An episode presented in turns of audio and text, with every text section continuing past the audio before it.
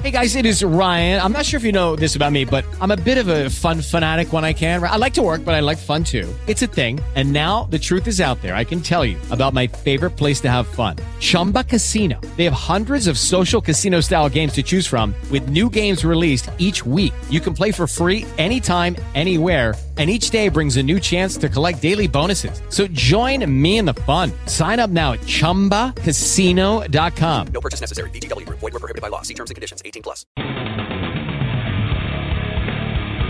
Welcome to Morelia Python Radio with your hosts, Eric Burke and Owen McIntyre. Hello, everybody. Welcome to another episode of Morelia Python Radio. Uh, on tonight's episode, the pre-Carpet Fest, uh, well, kind of pre-Carpet Fest episode. No, no, it's like we have one more week. Yeah. yeah, but next week we actually have a guest and a topic. So this is like the uh, yeah. I wanted to make it the other way around, but it, Yeah. it, uh, David couldn't. Whatever. He his Roll works best for him next week. So anyway, uh, I figured uh, it seems like there's some uh, some topics that are uh, going around that uh, are kind of heated, and well, I shouldn't say heated. I'm sorry. Let me take that back. That are kind of uh, I don't know, uh, creating sort of a controversy. One of them being axanthics. oh Um, Jesus. yeah. Which is good because I need to know this shit, and no one's giving me a straight answer. So yeah. Well, yeah, yeah, we'll get into it. And uh, uh, Ben's calling back in because um, he's got something really good, cool that him and Sean are donating to um, to the auction for Carpet Fest.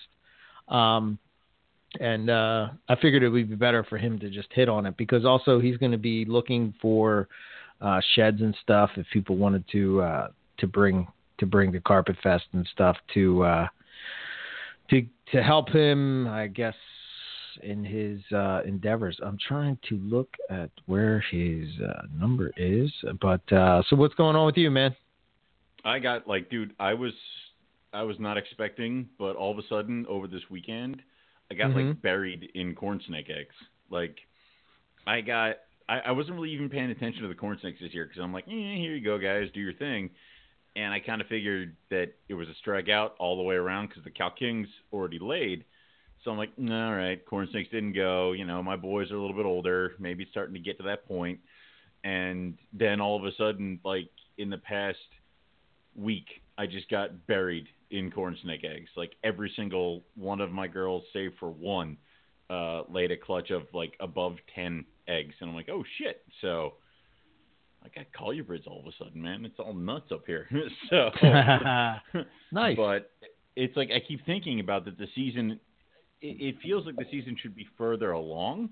Because I mean, like you've got babies, and you're starting feed trials and all that stuff. I- I have not. I hatched one carpet python um, out of that jungle clutch where everything just went wrong. I got one baby, and Right. last year I got. I last year I got all girls out of the four eggs that survived.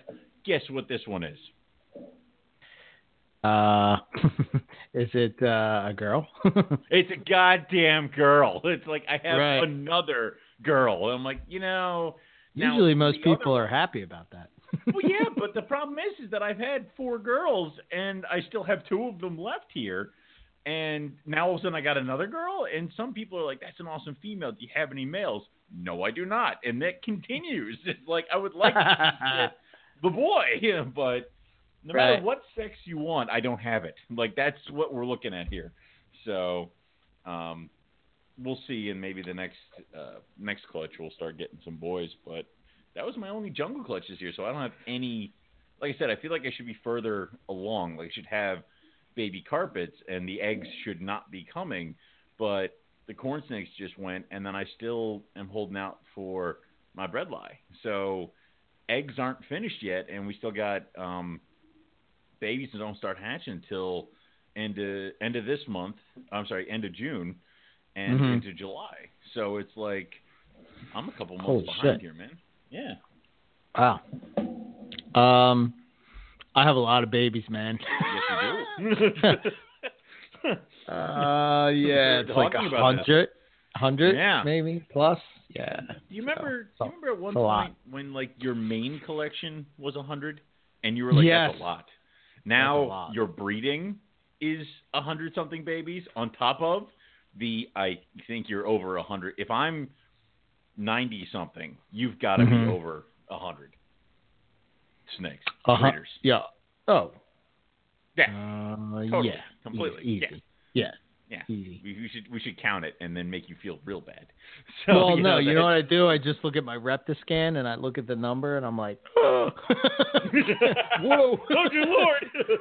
because it counts everything in there. You know how like when you're a breeder, you kind of like separate your breeding from your babies because you're not keeping the Yeah. babies and you know you Yeah, don't ever count the babies. You don't No. you don't count them. But when you see No. that actual number is like a real number, you're like, what? Holy shit! Yeah, like well, the babies. You never count the babies because the baby number is fluid. It changes. Depends. Yeah. They all leave. Like the whole point is that they go away. I'm hoping. And then you, exactly. And then you only add the ones to. You only add your numbers to the holdbacks. Even then, you know, holdbacks aren't safe until they're about a year or so old for me. Because then I'd be like, yeah, you're not turning out the way I want you to out. Like you know, that's just how that goes. So, but if you start looking, like I accidentally did it because I was looking up uh, food and caging and kind of rearranging the room a little bit, and started just making Uh-huh. a list of every animal, what they're eating, and where they're cows. And I'm like, oh shit, oh oh shit, oh, and like it just kept going. And I'd get halfway through something, I'd be like, oh crap, I forgot these animals, and I have to put them on, and that added four or five more. So yeah, it, it lists are bad. yeah, man. Don't ever make lists. Lose listeners. Yeah. yeah. It's the downfall. Yeah, exactly. It gets uh it can get I don't know. It seems better when you don't know. Just see, I mean Well, it doesn't change. It's still the same, but for some reason you're like Exactly. Well, you don't think about it. It's like you Yeah. know, it, it would just be kind of just how it goes. It, you know, just clearly you can handle it. So. So, yeah, so I've done a little bit of a different setup for my babies this year. Um hmm I've been using the so I used to use 6 quart tubs, right? and um, they're pretty big for for baby carpets.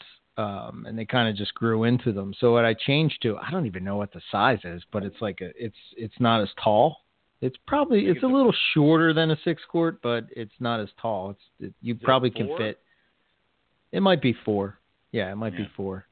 Um, so basically, what I've been doing is I used to use paper towel holders, um, you know, and cut them and use them for a hide. But this year, I just used I'm using uh, moss. Um, Yeah, just and chucking a, like a wad of that in there, right? yeah, just chucking a wad of that, and I, I you know, I, I- it's wet down a little bit when they're first going in, you know, before their first shed or whatever. And um, Mm-hmm.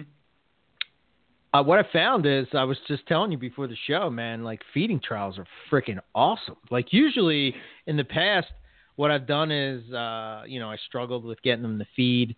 I say that Mhm. because the albinos have just hatched, but I I struggle with we haven't even tried yet.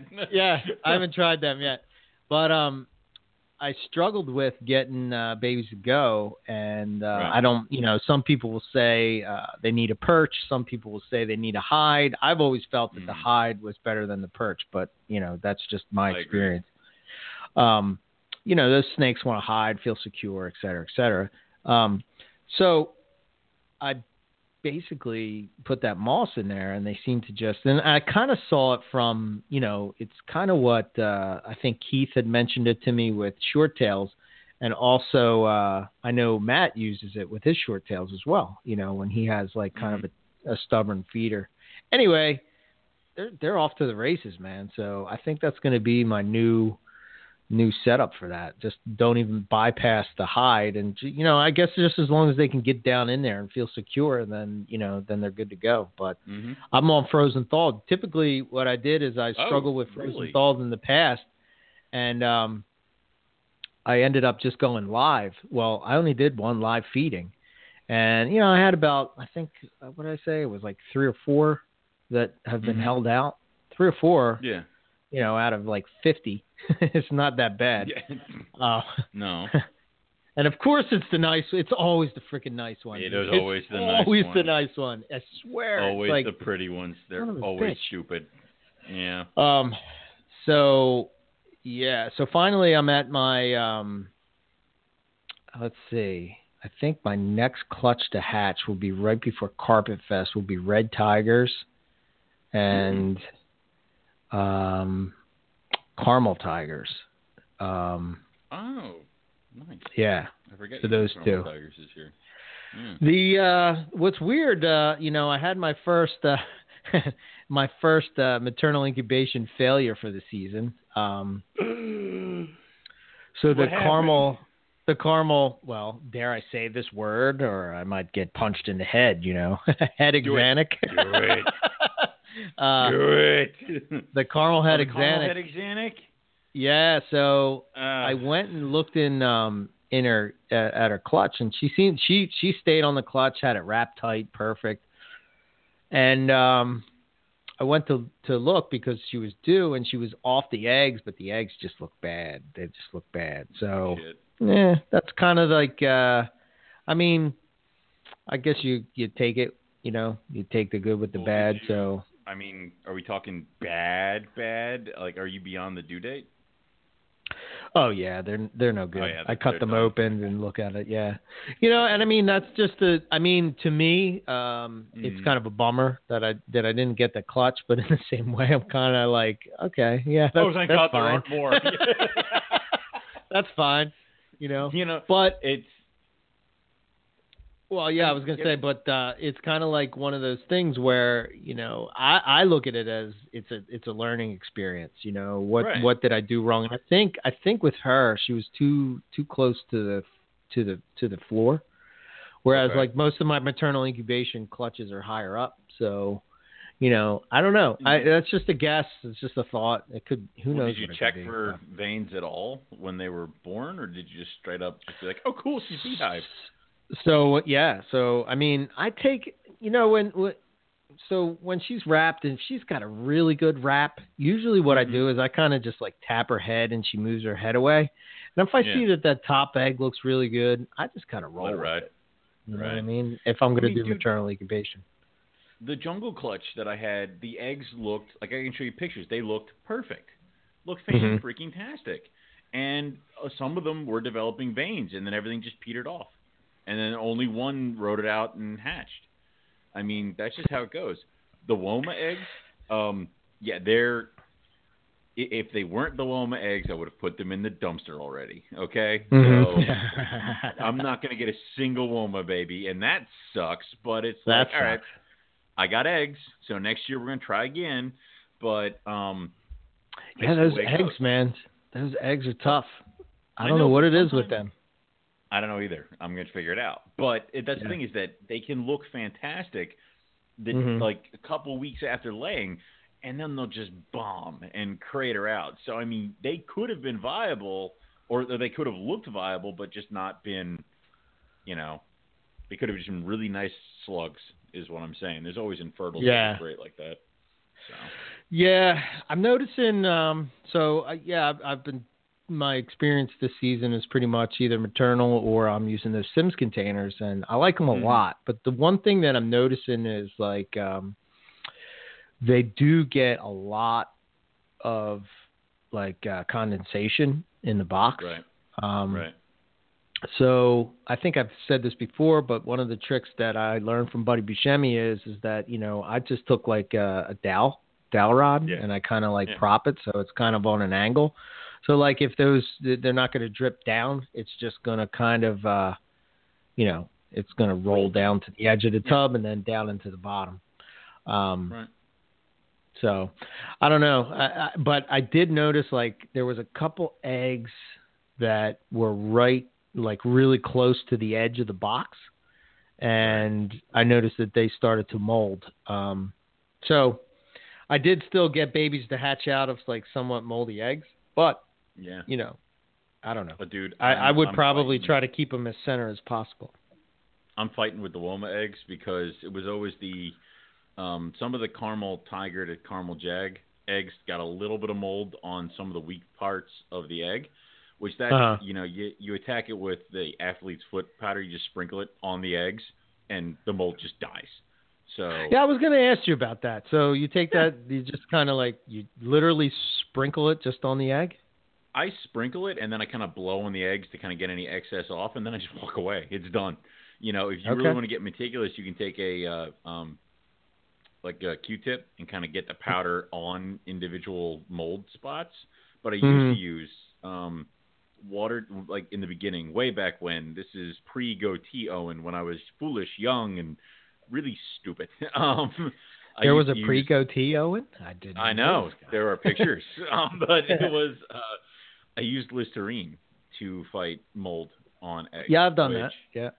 I've done that before too, but I don't like it because now I'm throwing liquid onto eggs and the liquid dries and the egg temperature fluctuates.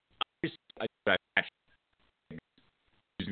Gotcha. No problem, none at all. Right. But I almost prefer just throwing a couple things of powder on it and walking away. Um, it kind of seems simpler, easier, and less stress. Um, so yeah, I don't know if you had a chance to check out uh, Garrett Hartle's uh, Reach Out Reptile YouTube video where he used the Sims container, but he put these. Um, he basically put uh, uh, what do you call those things you put in a um, like isopod? No, uh, what's the things you What? put in a uh, bioactive substrate? Oh, bioactive substrate. Yeah, but the, Yeah. they got springtails. Is that what it is? Yeah. that's what it It's is. springtails and isopods. Yeah. All right, so the springtails basically eat the mold. So what, he did was, yeah, springtails. Thanks, You're late, Riley. Riley. Uh, so so basically, uh, he put it was really cool. You check out his YouTube video on it; it's really cool. And I think he did an update on his Facebook page or whatever. But basically, he took one of those Sims containers and he and he put like a bioactive substrate in the bottom, and he put those springtails in the bottom. And the idea was is that with retic eggs, I guess because they take so long, you know, to incubate, Mm. and usually when you have those uh, longer, you know, stints of time, you you have a bigger chance of mold. So there was an egg that had mold on it, and he was showing that the you know the springtails were all over it, eating the mold off. You know, which I thought was that was interesting, man. That was That is you know, incredible. I always I, I was like seeing those things that kind of push things forward and people thinking outside the box type of deal. So Well, and this is something that also like I- it's something else that could have possibly been brought over from a different reptile corner because I know monitor guys usually bury the eggs in Mhm. stuff, in a bioactive substrate or at least the lizard will bury it in a bioactive substrate and then we will pull it out and throw it in a box. So it's like potentially they may be preparing for that and they have longer incubations than ours like I can hatch four or five carpet python clutches before monitor eggs hatch. Like, you know, it's like what? yeah, it's a good days? point. Yeah. Yeah, it's going in. They're they're digging it and putting it in there, and yeah, Mhm. it kind of makes sense. But I just thought it was, uh, you know, it was just a, a different way to to, you know, to look It at it and cool. you know try to come up with a solution to a problem. You know, but I dig I dig Yeah. that stuff. You know, anything that can change it up and mess it up a little bit that anything that makes your life a little bit easier, the less to like you know, I don't have to worry about it. I'm like, oh, I put Yeah. the eggs here and if there's mold that pops up, Springtail's got it. You know, and that Yeah. might even be um depending on how well the bioactive is, will they take care of dead eggs? Like you you remember you've always seen the clutch where it's like all these beautiful white eggs and there's like one in the center that's like brown and crinkled and kind of e. I'm like, mm-hmm. And that, and then clearly that one was bad, and you know it, it normally just dies and you let it go. I always get worried that something might spread to the other eggs, and I know it's highly unlikely. I just it's one of my little things. If a bioactive substrate is there, will they like clean out that egg? Will they take care of that? I mean, I don't know. Yeah, I, I don't know. It's a good question. I mean, as I start to get into, uh, you know, like scrubs and Papuans and all that Oh kind of God, stuff that's with right. long incubation times, uh, I may I may experiment with that a little bit just to you know to see how it goes. What are you gonna Retics, all that kind of stuff. Those babies are gonna be the size of your two-year-olds fresh out of the egg. What Papuans? No, I mean the, the, the retics, the pop ones. Yeah.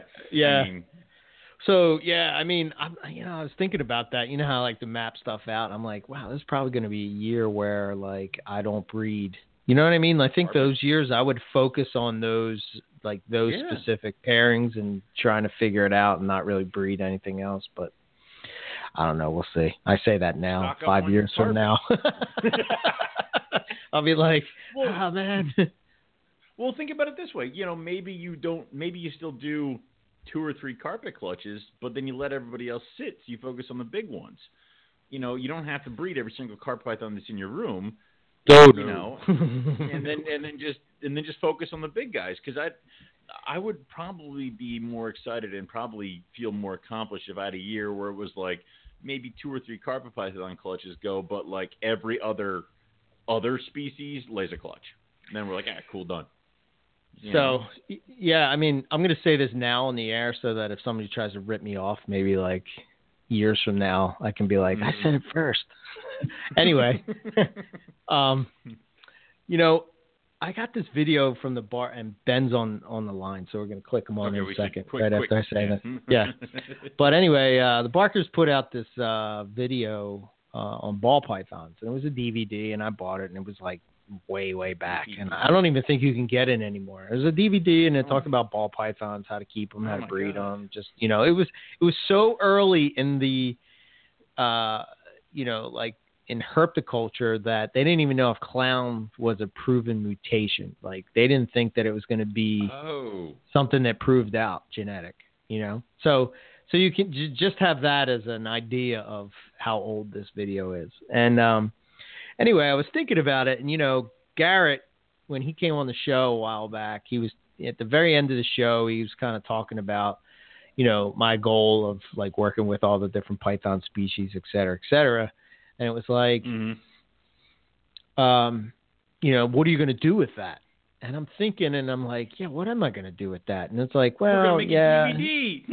Well, here's the thing, like, You know, I was thinking, like, you know, everybody writes books and all that. And I said, wouldn't it be cool? There was somebody that made a a video, or, you know, I guess by the time that I would make it, it who knows what kind of technology it would be. It might be just implanted in your brain or some shit like that. But anyway, um, I was thinking like the Venom interviews was really awesome, like really well done. And I'm very, you know, I have that artistic side of me, whatever, blah, blah, blah. So I'm thinking, what if I did that kind of thing, but did it for Pythons instead of like the Venom interviews?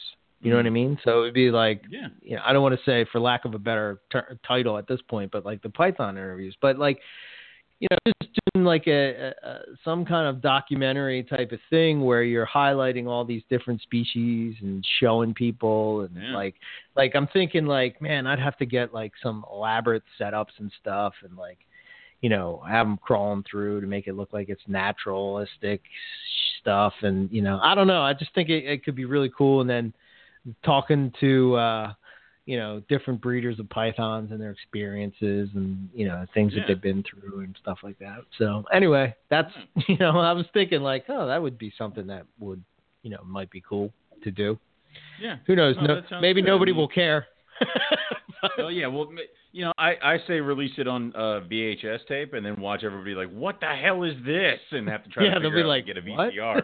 yeah. Bring back the VCR. Yeah. yeah right exactly beta rules man Beta rules.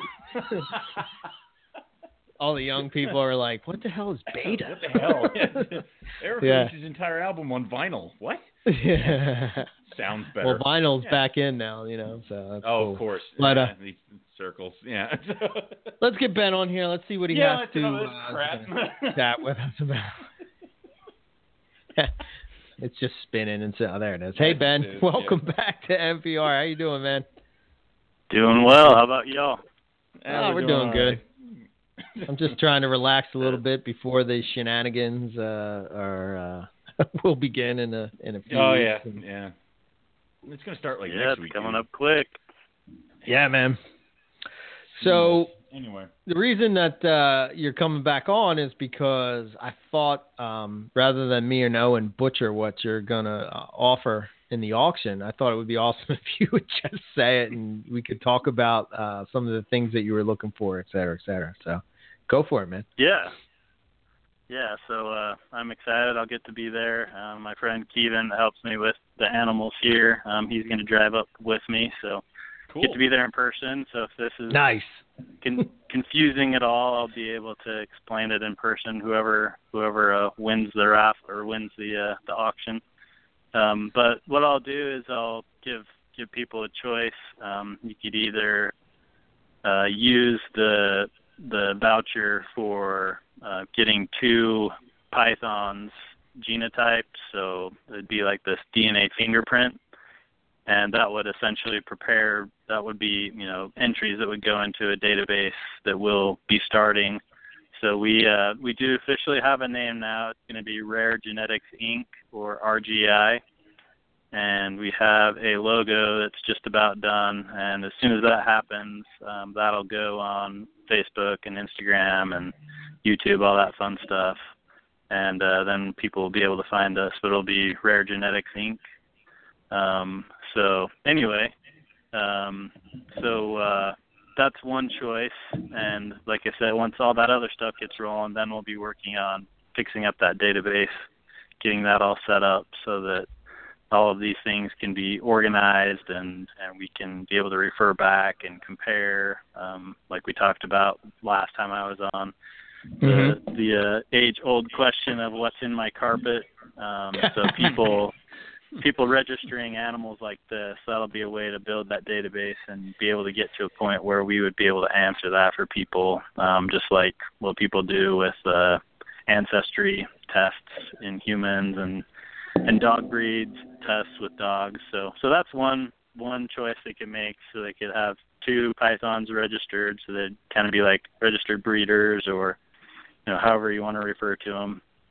Mhm. Um, then another choice is, I think, especially for green tree python keepers, um, I could test two males to see if I can do sex determination on their offspring. So as long as the male is heterozygous for for one of these couple of markers that I have that are to the you know the actual spot in the sex chromosome that makes a python either a male or a female.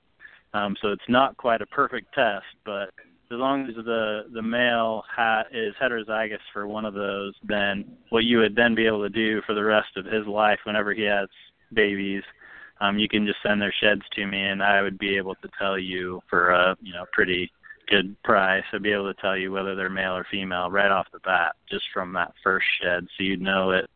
You know, ten days old or two weeks old or whatever it ends up being by the time I get the sheds and and uh, run them.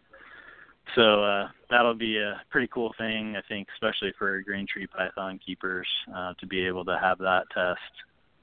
Um, Oh, then I'd yeah. also throw out there. Yeah, definitely. I threw out there also um, if if it, whoever wins it was interested in colubrids or um, vipers or elapids, uh, I could do ten sex determination tests on those. So you have one of those three choices. Nice. That's That's awesome, and man. and for the uh, elapids, colubrids, and vipers, it is just any shed. I, that test is where I want it to be. So any shed from a elapid, viper, or a colubrid, you just give it to me, send it to me, and and I can sex those babies from just that shed. Nice. That's really cool. That is something that has never been. I you know, people. I'm I'm thinking people will jump on that. What do you think, Owen? I, I I am already saving. I have a more Python shed for you. I have a Madagascan hognose shed for you. Uh, Good. and I have something else. Uh, God damn it! something else downstairs. It, they're all they're all downstairs in the freezer. So you know, I'm just gonna be Very having. I'm gonna have a box or a styrofoam box for you uh, at Carpet Fest. So Yeah, so that's the other thing is just anyone if you have snakes shedding between now and Carpet Fest, you're coming to Carpet Fest, you know, just bring it with as much information you can give me about it and I'll happily take it. Even even if there's nothing in particular you want right now from it, I'll use it to just have it here and, and be able to test it and if it's something that I'm kind of missing, then I'll I'll be running it anyway, and I'll let you know what kind of information I get from it. Since we're at the early stages, I'll, I'll take pretty much anything right now. Well, here's a crazy. That's the other thing. So Oh, okay. Here's a crazy Mm-hmm. question. What about elephant trunk snakes? Somebody. Um, what what family are they in? I don't remember. I'd have to look I that have no up. idea. It's not a python. I'm I'm not sure. yeah, I have no idea what it is. Let me refer to my colubrid expert on the show. Owen, do you know? it's an elephant trunk snake. That's all Oh. I got. Whatever that Oh, word is that Riley just sent us, that's what Are it is. they are they in the water? yes. Yeah. Okay, Atro- so probably acrochordid. Short. Yeah. Ap- atro- Yeah, yeah. Say that yeah. again? There you go. Okay. Acrochordus. Yeah, I haven't ever done anything with acrochordid DNA before. Um, but I mean, if you have it, give it to me and I'll I'll figure out what to do with it for sure. Well, there you go, I'll Tony. Yeah, there you go. So, yeah, get in touch with Ben and send him whatever. So, Yeah. Very cool. So, is there anything like if they're going to bring you these sheds for you to use, and you know you have, and you, is there any way that they need to bring it? Do they have to store it a special way, or? Yeah, yeah. So the the first thing you want to do is get it dry as possible. So right after they shed, what I usually do is just kind of pull it apart, like you know, un- unraveling a sock after you take it off your foot. You know, just kind of Uh huh. straighten it out, get it flat so it can completely dry. Um, and I only need, you know, I think we talked about it last time about the size of a quarter. So I, Right. I don't, you don't necessarily need to straighten out the whole shed. Sometimes the part of the shed, the snake left it pretty straight anyway. So you could just Right. rip that part and uh, leave it flat, let it be complete. Once it's completely dry, put it in a Ziploc bag and write on there with a Sharpie or something like that. So I know what what that specific shed, what animal that goes to, and Okay. uh, then either write all the info data, you know, details right there on the bag, or you know, have a piece of paper or shoot me an email and give me any any other detail about it that references that animal number or name that you put on the bag. Cool.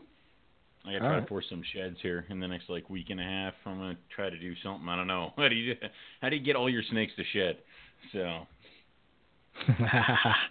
yeah. Um, feed them, Owen. oh, well there you go. That was a weird change of pace for us. But yeah. yeah, right. Yeah. Um, cool. Well, that's awesome, man. I appreciate uh, appreciate that. Um, I think that'll a cool be really have in the cool. ocean. Mhm. I'm glad you're uh, you're making your way up, man. It would be. Uh, I think there's going to be like 60 plus people here, man. It's going to be love nuts. it. awesome. It's gonna be Whew. insane. Oh my last gosh. time last time I went it was significantly smaller than that. We were at Howard's house. Sounds like you've been there a couple of times. It was the year I that think there were Eric six. was about to throw up the whole night. Yes. You were Yeah. like super sick. Yeah. Yeah, well, don't eat those part of the crabs you're not supposed to eat. So Yeah. you know, that's I'm kind of stupid when it comes. that was a bad, bad choice. but uh, promise not to do that again. You know. Yeah, hopefully But- you'll be feeling better this time. Oh, for sure. Well, I better knock on wood, but Yeah, I know. And I'll power through just it. Keep going, man. Just keep getting bigger and bigger. So yeah, Whew, I don't know, man. We might have to ten years. We might have to go somewhere else, man. we might have to, uh, Yeah, you have to start renting out a a big If- space. I'm a not. hall or I'm something, sure- man. I'm not sure if my house can keep as many people as your house can. So I'm not even sure if this is. Uh, we may have to talk about next year. So oh, damn it! Yeah, Thought I was damn getting a break. nope. Uh, no, we'll talk. Don't worry. I'll wait till you're drunk at Carpet Fest. That's when Yeah. I'll talk. Yeah. You talk to Dory, she'll get it. Awesome. So, um, All right. um, I was going to ask you, Ben, since you uh, since you were on here. Um, you know, I think I kind of sent a message to you a little bit. Like, you know, I know you were. I I, I kind of followed this thread about this axanthic gene and whatnot, and like, uh, I don't know. Do you have any thoughts on it? Like, can it just change? Is it possible? And how does it apply to things like ball mounts? And I guess my last question would be, you know, isn't there like a het red axanthic that's really not het? It's incomplete dominant, and how did that kind of shake Oh, out for people? did that kind of make people go crazy? Yeah, so uh if you know, if I answer a question strictly being a geneticist, so if you have a trait where you either have it all the way or you don't have it, that's just those two things. So you either you are pied or you're wild type, just normal. You know, just Right. one or the other. You know, that's Right. one type of situation. And some axanthics, like axanthic and ball pythons, just straight axanthic, it is like Mm-hmm. you either are axanthic or you don't. Um, Okay. But the other thing that can happen is you could have something in between. So you could have like in carpet pythons, uh, jag is in between a normal and then a super jag, um, where it's you know super super reduced melanin and and they don't end up living.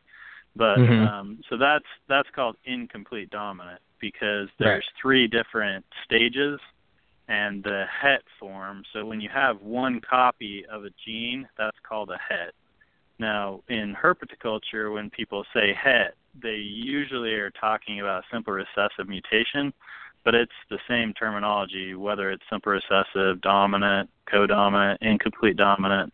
If it has one copy of the mutation, it's called a het. So a jag is a het.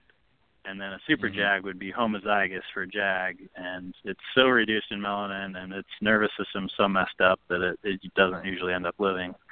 And Right. so, what I understand from the axanthic in carpet pythons is you see kind of a gradation. If you have a full axanthic animal and you breed it to a normal, you're going to get about half and half. That I mean, you can tell a difference between them. That Yes. some of them seem somewhat axanthic, but when you breed two of those somewhat axanthic ones together, you get a full axanthic a fourth of the time. And so that is very clear cut, incomplete dominant. Like from if you're going to talk to someone who's a geneticist, you explain to them what's going on. Um, that is incomplete dominant. And as long as the people you're talking to can understand that if you have one copy of the gene, it's a het, and if you have two copies of the gene, it's homozygous, you could call them het for axanthic, but it is an incomplete dominant trait. So even though it's het for axanthic, it still looks somewhat axanthic.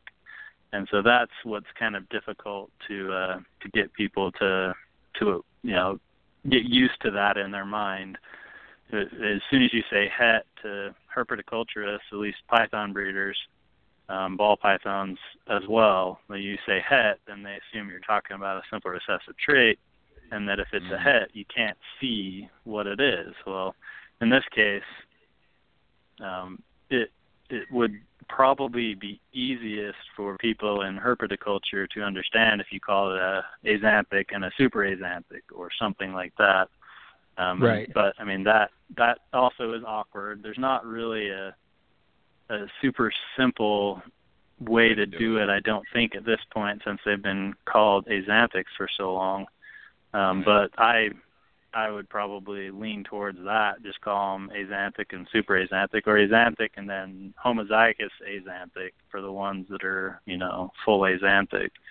But that's like for people that are purchasing animals, there needs to be a way to communicate to them whether they're getting an animal that if they breed it, they're going to get all you know this one copy of the mutation het, so they're getting a homozygous axanthic every baby's going to get that mutation, one copy of that mutation, or are they getting one that's a het for axanthic, and so only half the babies are going to get it? That's a pretty big difference. And Mhm. if people that are purchasing don't understand that, and you just call both both you know levels of axanthic, you just call it axanthic, then that's you know not not a good way to communicate with your customers. No, because I think the other problem is is that you could have what we call a het that people are, you, you know what I mean? Like if it's you're selling it as what would be an axanthic or what we would call what we're calling super axanthic right now, which is really not. So, you know, they're thinking they're getting Right. y- You're exactly right. You know, they think they're getting this and they're really getting that. And, They're not. Yeah. mm, Yeah, and I know like mm-hmm. with hypo boas, they they kind of went through that same thing. You know, hypo, and they would call them possible super hypos or po- or probable super hypos, and you know it, it was you know a little messy and difficult to know for sure what you were purchasing. And once again, it kind of comes down to if you want to make sure you get an animal that's going to be what you expect it to be, make sure you buy directly from a breeder that you trust and you can ask questions and they will answer your questions. Some breeders are, you know, very busy, have lots of stuff going on and might not be as responsive. They might be great animals, but for me, what I like the best is a breeder that I know produced that animal, and I can ask them questions, and they're responsive, and I can, you know, know exactly what's going to happen. Otherwise, especially with that axanthic, that seems like there's lots of opportunity for confusion and and uh, problems, and people not getting what they expected. Right. Now, is that the same thing that happened with the het red axanthic? Is that the same type of deal? Like they thought it was recessive and then it turned out to be incomplete dominant in ball python? Yeah, so yeah, yeah, in ball pythons, so a het red axanthic does have one copy, and then a, Mhm. a red axanthic does have two copies as homozygous for it. Um, the history of that, I don't, I honestly don't know for sure. I wasn't really in the ball python world when that gene originated. I think it Mhm. was Corey Woods that started that one, but um, but yeah, I mean that it it works exactly like that. So it the the hets they do look different. It's very easy to tell when you have if you breed a, a red axanthic to a normal, you can tell the babies are het red axanthics. If you breed a het red axanthic to a normal, you can pick out the half the clutch that are het red axanthics. And then when you breed het red axanthic to het red axanthic, you get red axanthics about one fourth of the time, and those are homozygous. Okay. Hmm. So yeah, Now- if you followed that, you know, for for whatever reason that worked in the ball python world, that's been around long enough. When you say het axanthic, people know that that looks different than a normal. But for any other gene, if you say like if I said het pastel, ball python, then people would be very confused. And if I said that like on mm-hmm. Instagram, I would get these, you know, you're such an idiot. There aren't het pastels. Like, I know exactly what would happen. Um, but Yeah. I mean, that's what it is. A pastel ball python is het pastel. That's and a homozygous pastel is a super pastel. Right. So, I mean, most of us get into this, you know, we're sort of for the for, even if it's just a little bit, we're some somewhat fascinated by science, genetics and all that kind of stuff and you know, for people that are so into that, like when you actually figure something out, like that we have such a hard time like changing the the the way we think about things. You know, it's like Yeah. must, it must be frustrating as you as being a geneticist. You know, you and Travis Wyman are probably like, guys, you're so dumb, like smacking your head against the wall. Like, Not how it works. Yeah. Have Well, I, thankfully for me, I started the war back in probably 2002 or 2003. I remember being on the King Snake forum. I don't know if you guys remember that forum where it would Mhm. be like this stepwise thing that would go across your whole screen as people replied to replies to replies. That was a fun system.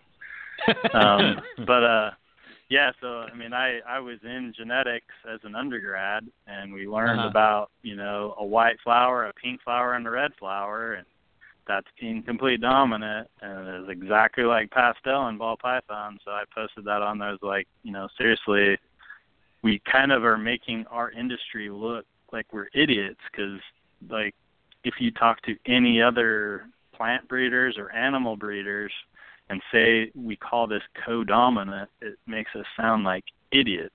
and we Right. really should be calling it incomplete dominant. And I, you know, wrote directly to the Barkers and to some other people as like, you know, this is incomplete dominant. It's not co-dominant. Co-dominant is how you explain how two different traits interact with each other. Um, So, I mean, incomplete dominant, that's one trait and three different gradations. But anyway, so back then I would get more heated and, you know, I'd take part in conversations. Now, when I read stuff, it's usually, I don't know, maybe I look at more comments on Instagram, but it seems like people just really go crazy. I, I guess I've seen some pretty stupid stuff on on uh YouTube as well. There's some pretty pretty dumb comments on there. But it, it Yeah. doesn't bother me at all now. Like I don't know if it's just because I just don't have any faith that I could help them understand in that medium. right, right, Uh, right. the best thing I feel like I can do is like this, um, you know, radio shows and writing like you know a blog or something like that to try Right. to help people understand. But you know, replying in comments is very rarely going to do much. Right. Is there any?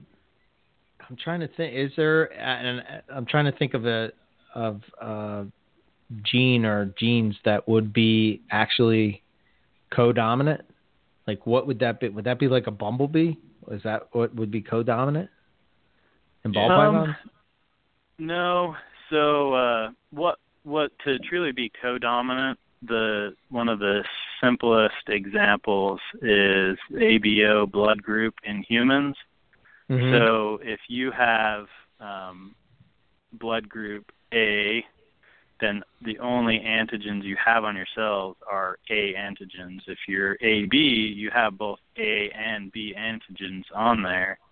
And Mhm. then if you're O, that means you don't have either on there. And so codominant means that um, as your blood blood cells are going through, they have the the phenotype or you know they act like an A antigen, but they also act like a B antigen. So it's the same. The other thing is they have to be allelic, so it's the same um, specific location, like what we were talking about last time, where we have these books that are chromosomes, and then a certain page is a gene. So Mhm. like in that page would be an A, but you could also have a B there, or it could be neither and and be an O. So there's three different possible pages you could get, and you get one page from your mom, one page from your dad.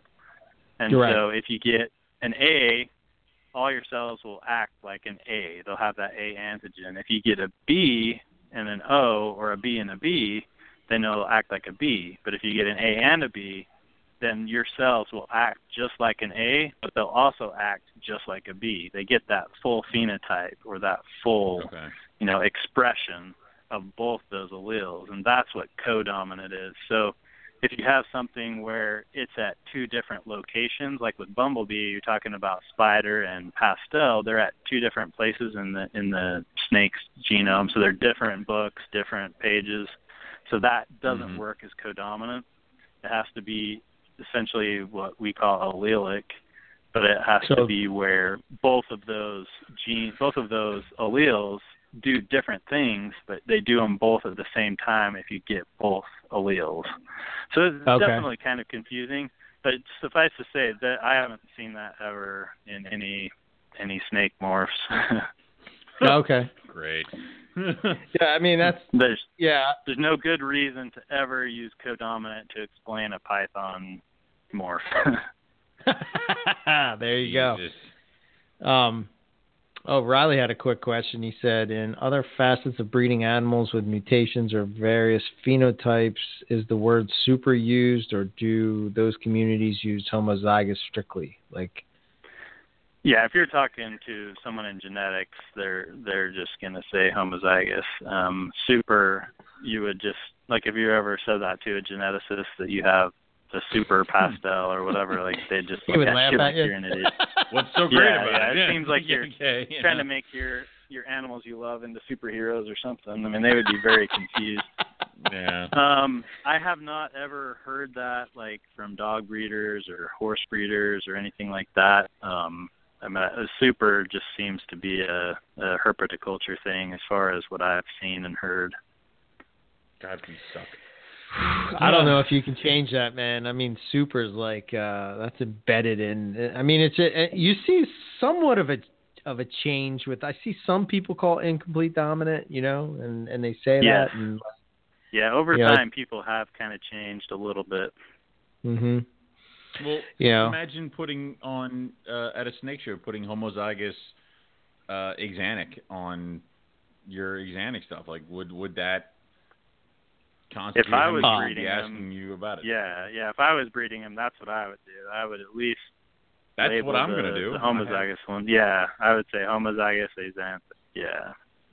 I mean, uh, uh, let's put it this way. Oh, Ben. I'm gonna I get have- some shit for that. Yes, you are. Um, yep. Ben, this this year I have um, multiple axanthic pairings, but nothing has gone it's not nothing is axanthic to axanthic. So everything in my mind is coming out het for axanthic because they were axanthic animals bred to non-axanthic animals. So Right. even though something could come out looking silvery bluish kind of axanthic, it is still just a het axanthic. It's just a really pretty one. So Correct. that's what we're going with. All right, cool. Yep. Now Yeah, and honestly, the the super thing doesn't bother me. Like it's definitely unique to herpetoculture, but as long as people in herpetoculture realize what that means is it's homozygous, you know, it, do, Right. it doesn't bother me.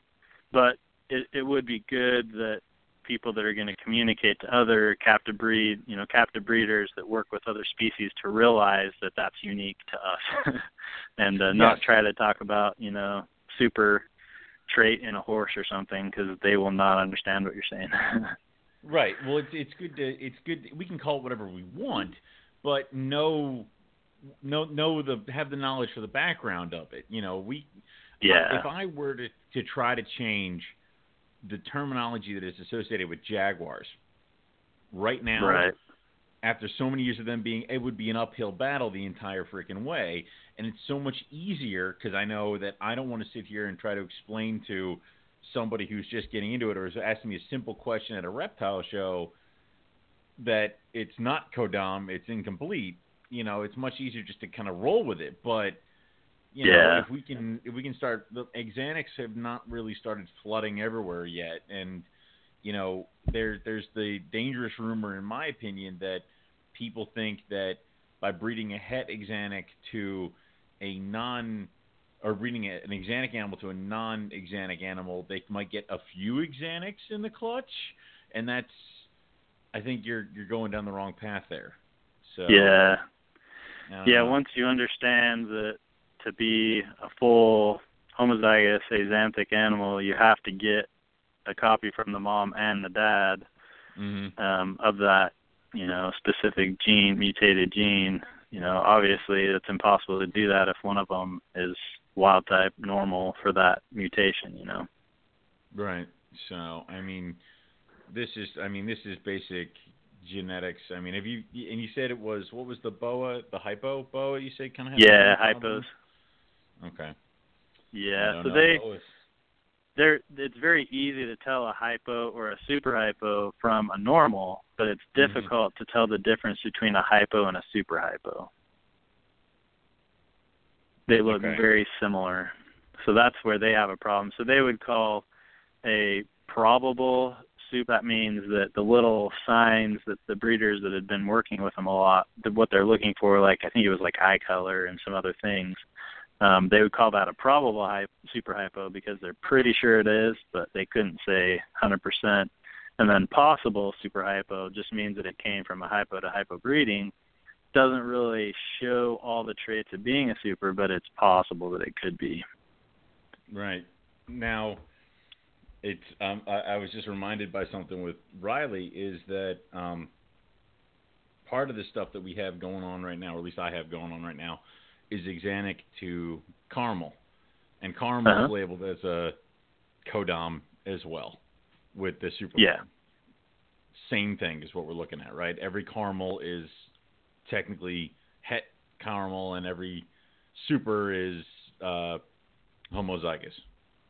Correct. Yeah, that's how we would refer to it in genetic. You know, a geneticist would call that. Yeah. Right, and Yeah. I'm just gonna end up doing caramel het axanthic because what are you gonna do here? That's how everyone expects it, I guess. Yeah. Yeah, I, I see no problem with that. You know, people are used to caramel, super caramel. I think that works great, and it it communicates to your purchaser, you know, your customers, and they they ha- you're you're able to meet their expectations when they are communicating communicating with you, purchasing that, and then they go to breed. They can know what to expect. So I think that's great, and I think it'd be fine to do that with car- with the uh, axanthics too. Call them axanthics and super axanthics. That works, and that gives a way for a customer to understand. But so would het axanthic and homozygous axanthic. Either way can work, but Okay. it's important for people to realize that the the animal that has one copy of the mutation looks different than the normal, but it is not a full homozygous, you know, it doesn't have two copies. It only has one copy, and the ones that have two copies look a little different, and they need to have different names. There needs to be a normal and whatever you refer to the het or one copy, and whatever you refer to the homozygous and the two copies. Right. Okay. Man, this is hard, but it's um, um, but uh, I, I guess because I know with a lot of stuff that I'm going to be sending you is uh, a lot of my caramel stuff as well as now my Axanthic stuff has been mixed into it. So, I mean, you think at one point you'll be able to kind of nail this one down to uh, what we're looking at genetics wise of like this is this is where I can look to see that this is indeed an Axanthic animal. Yeah, yeah, that the technology is definitely there uh, to do that, and it would just be money and time to be able to get to to uh, figure out exactly where those two mutations are, and uh, that honestly will will take quite a bit of work. Um, but yeah, I hope you know five ten years from now that that's something that that I would be able to be a part of. I would love doing that, and I'm hoping that if we find axanthic in in one species, then it'll be similar in another species. It'll be pretty easy to figure that out. They've they've done they figured out where albino is. I think it was in corn snakes. So hopefully I could take that and go look at you know other species and be able to figure out where that is in other species as well and just kind of crack the code step by step. I think the first four or five will be the hardest, but after that, you know, it should get easier and as sequencing prices come down and things like that, it becomes more and more possible and easier to do. Mhm. So I mean, like uh, when it comes to what you would kind of want people to bring to you at Carpet Fest, are you pretty much just open to anything at this point, just to get it rolling, and then eventually you guys will be a little bit more uh, focused in on uh, what to do? Yeah. What you want? Yep. Exactly. Yeah. For now, I don't have. I have.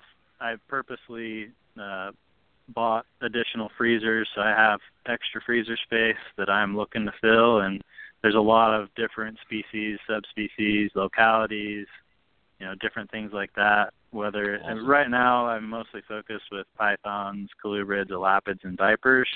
So that's what I'm most interested in, especially if you have information about how individuals are related to each other, like we talked about last time. But yeah, I mean, Mhm. even if you don't, even if you just have one, you know, type of colubrid that's you know fairly rare or different or whatever, and you don't have any others, you know, related or you know, I still would want to get that for now. Um, I I would say you know in two or three years, it probably won't be like that anymore. It'll probably mostly be receiving samples to you know as a service and getting information back to people, whether it's sex determination or uh, doing some some DNA barcoding stuff like that. Um, but it'd probably be less collecting sheds because I'll already have a good collection by then.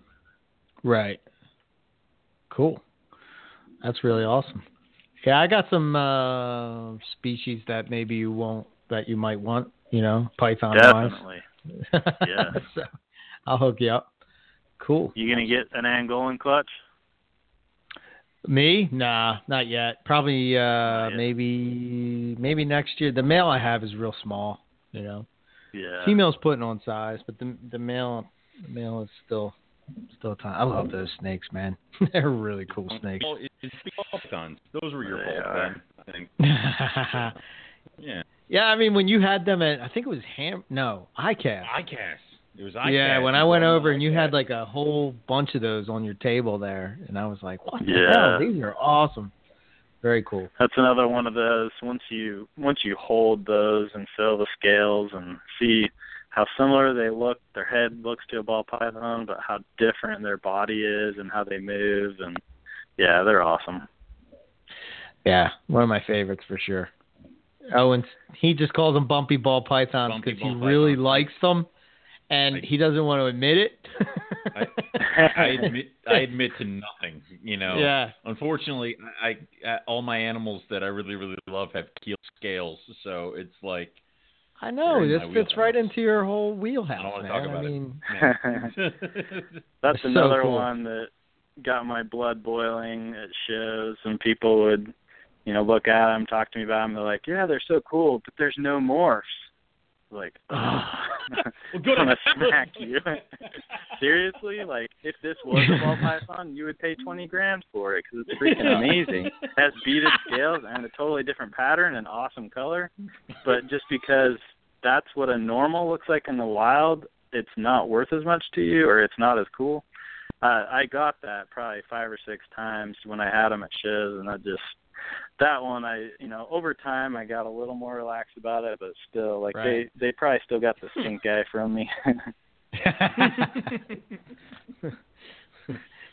you see, That never Ben's all chill all the time until he say those words. And he's like, "What?" Yeah, but I mean, that would have been that would have been fun to watch when you and I were splitting a table a few times. If somebody just been like, "Hey, it doesn't have a morph," because I would have been like, "Get the hell out of here!"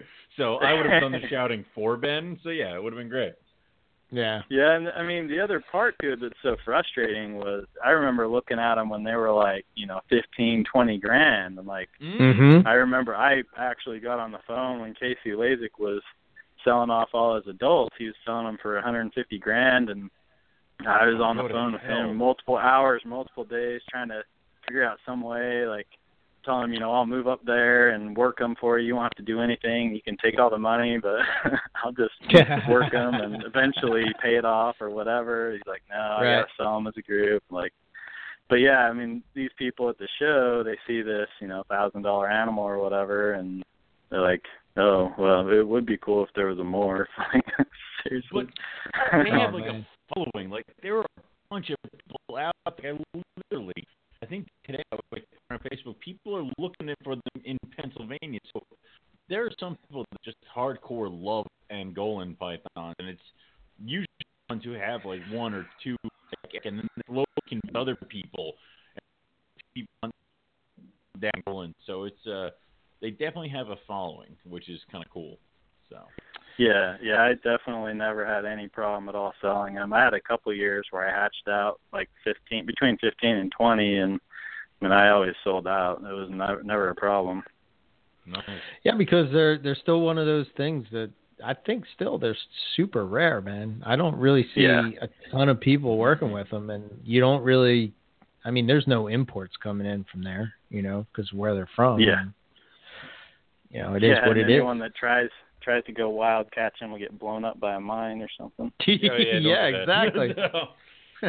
No wonder they were twenty grand back in the day. Yeah, I remember seeing them here. at reptile shows, and I was like, "Wow, what is that?" You know, because it was like it, it almost had the pattern of like a rock python or a Burmese python type of thing, but like was smaller. I'm like, "What is that? Yep. That is wild looking," you know. And then, you know, you really wouldn't see them that much except for like you know that huge price tag on it, and you're like, oh, maybe one day. It was right next to the blue chondro, like, oh, maybe one day. Yeah. you know. So- Yeah, and that's how blackheads were. That's how womas were. Like I remember when all of those were over ten grand. I remember the first jag I ever saw in person was uh at a Salt Lake reptile show. I think it was in '02, and Mhm. uh, you know it was nine grand or something like that. Holy balls. Wow. Now you're lucky if you get 90 bucks. Yeah. Yeah. Like four of them, I'm sitting like just hoping to get a hundred for them. You know, Jesus. Uh, which is change. cool. But it's it's kind of weird how like, you know, this snake is the coolest snake and then once it's not worth anything anymore, it's not so cool anymore. I mean, you see that with everything, you know. It's Yeah. kind of weird, you know, but I mean, it's even funnier when you sit down and you think about it. Remember, I was talking I t- I was about a customer I was speaking to a couple weeks ago who kept bringing up these reptile people that he's fans of, and these were all the reptile people from like 2001 and two. He's like, I used to talk to Will Leary. I'm like, Jesus Christ, we're going far back. It's like. You know, there are some people who were like the names in certain animals and certain morphs who now are gone. They just dropped off the face of the planet. They, you know, had their fun, did what they did, and now they're out. So. Oh yeah, I stared at Will's animals lots of times. Mhm. yeah, I went to that website so many times, man. I, I Yeah. bought my. I was lined up to buy a Jag from Justin Julander, and I bailed out of it and bought one from Will Leary, and that was my first jag. And I have told Justin this, and he I think has forgiven me. So I don't No. know. No. he holds it. Yeah, it's still a thing. All right. Well, all right then. So, He twirls brandy and says, "One day, easygoing. Owen, I will get him. I'll get you." I, I can tell you, I know Justin well enough. He's he's not one to hold a grudge. So I'm, Right. I think you're safe. okay, good. Battery's Yeah. really holding on to it, either one. So no, it's. Uh, but it was one of those things where uh, Will's Animals, those pictures, that website again, where we all freaking went to. You know, again, he's just gone. So it's just Yeah. think about that stuff. Hmm. Yeah, at one point he was going to be one of the authors and writing a complete carpet python book before we were even talking about it. And Mm-hmm. he was going to, was going to. I think he might have even got some stuff going, but it just never happened, and that's why mostly Justin and Nick jumped on that. And Right. but yeah, he was he was going to be the dude, but it just didn't didn't happen. Weird. Those were the days. Yeah. Yeah. So the last question I'm going to ask you, I just want to know: is are are Angolans difficult to breed? Is there any tricks to them, or is it or are they pretty straightforward? Honestly, for me, I did it about as lazy as I possibly could have. Nice. Um, I I traded Excellent. for I traded for the adults. They were already adults, so this guy had had them. He's a very successful ball python breeder. He had I, I don't think he was in the thousands, but you know he had hundreds of animals and did great with ball pythons. He'd had these two females for like six or seven years, and he could never get eggs from them. Um, Mhm. I traded him. I knew that you know he was a ball python breeder and couldn't get him to breed, but I was like, you know what? I'm just gonna throw him in the rack with you know where I have breeder carpets and breeder ball pythons and just see what happens. And I mean, they did great for me that way. I I bred them in a rack. I bred them low in the rack. I bred them high in the rack. You know, cooler temperatures, warmer temperatures.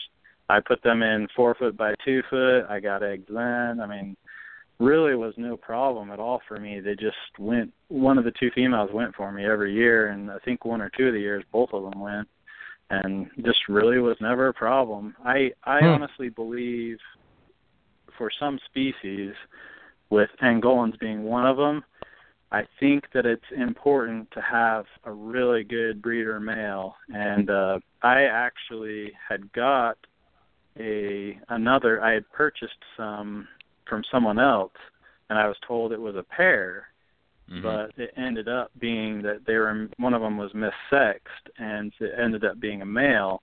And so I had I had put in what I thought was a male with two females into this cage, and I was going to let them do their thing.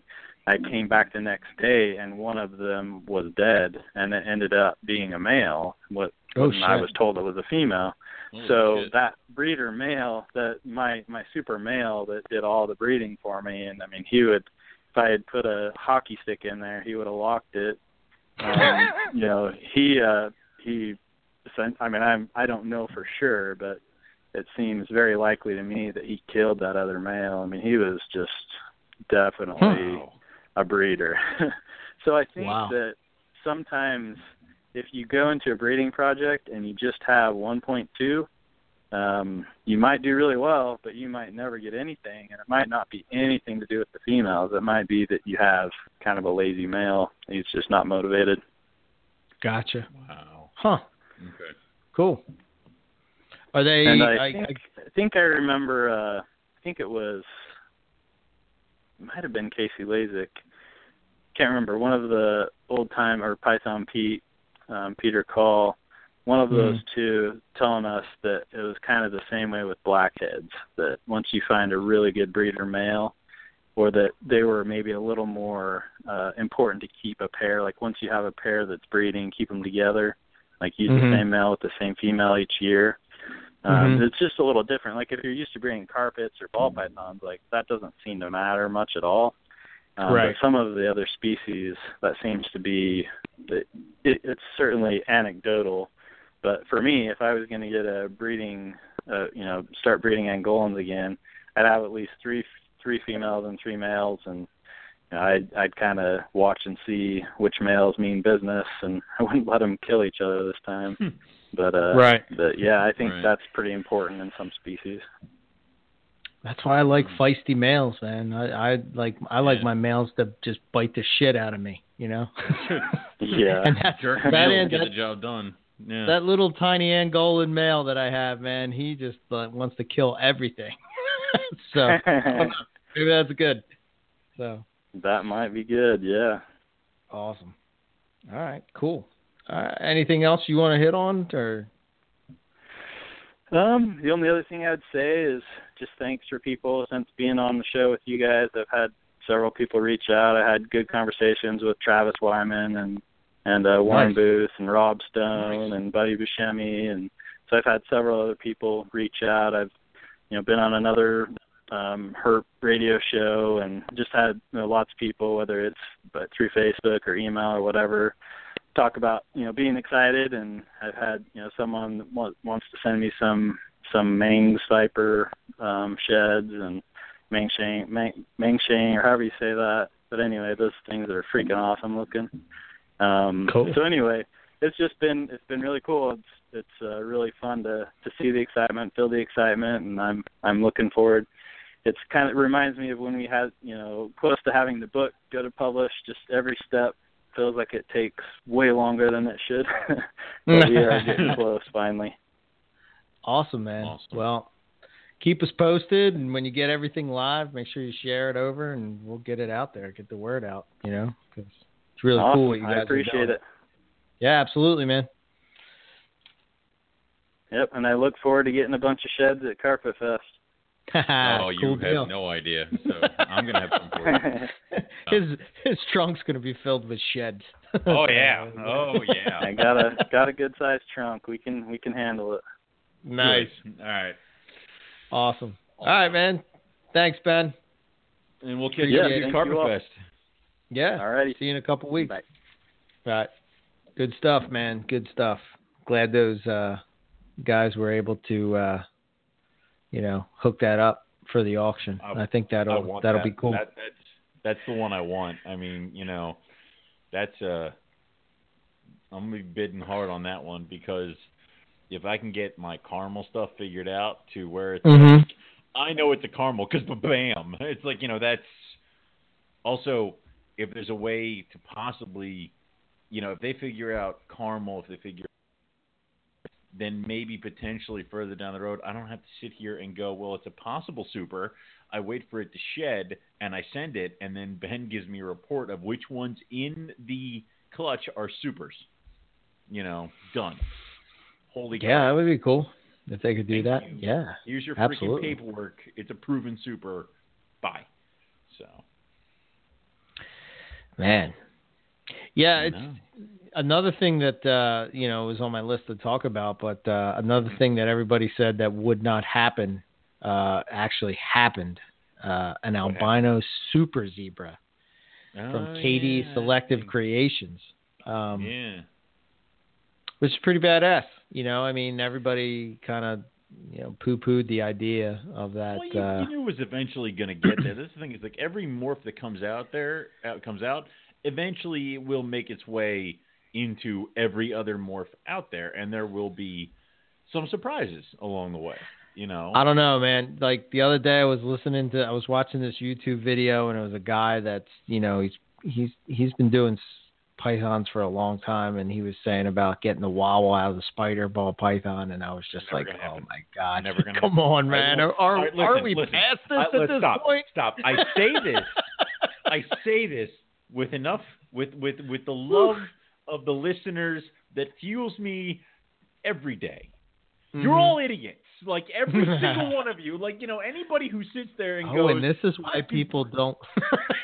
I, I know, but this is, no, no. Anybody, anybody who's sitting there, if you're if you're sitting there going, eventually I'll be able to breed my jags together and get a white one that lives past a week. That is the dumbest thing you've ever said, heard, thought, whatever. And the same thing goes with the wobble in whether it's a freaking spider, whether it's a jag. It is attached to the gene. You're never Yeah. for it to be a jag, it has to have a wobble. And I say Right. this because, dude, you have any idea? I'm trying to sell Jags right now. Everybody, everybody, does it have neurological disease? I'm like, it's it's not a disease.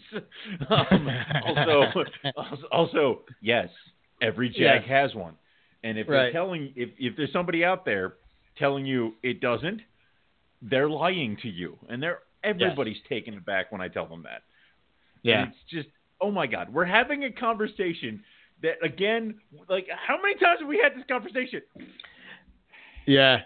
I think the thing of it is, is like there's a lot of new people coming into Exactly. herpetoculture, carpets and whatnot, and you know, it, I get. I mean, you would think that maybe they're going to stumble upon a the, one of the podcasts, or you know, not Mhm. just us, but any of the ones Something that are out read. there, and you know what I mean, or like, yeah, but, But- hey, man, Then, but the, but the problem is that there's tons of the rumor mill is nobody wants to say that their Jags have the neurological, so they just say that nope, mine never do, not mine. Mine are from a European stock that didn't show it. Everybody's Jags. are No.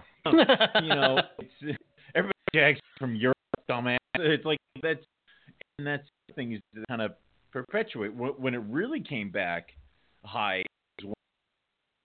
Went to Australia, and we had to or found their way mystically there, um, and we had to explain it all again because everybody in Australia was kind of having that same thing.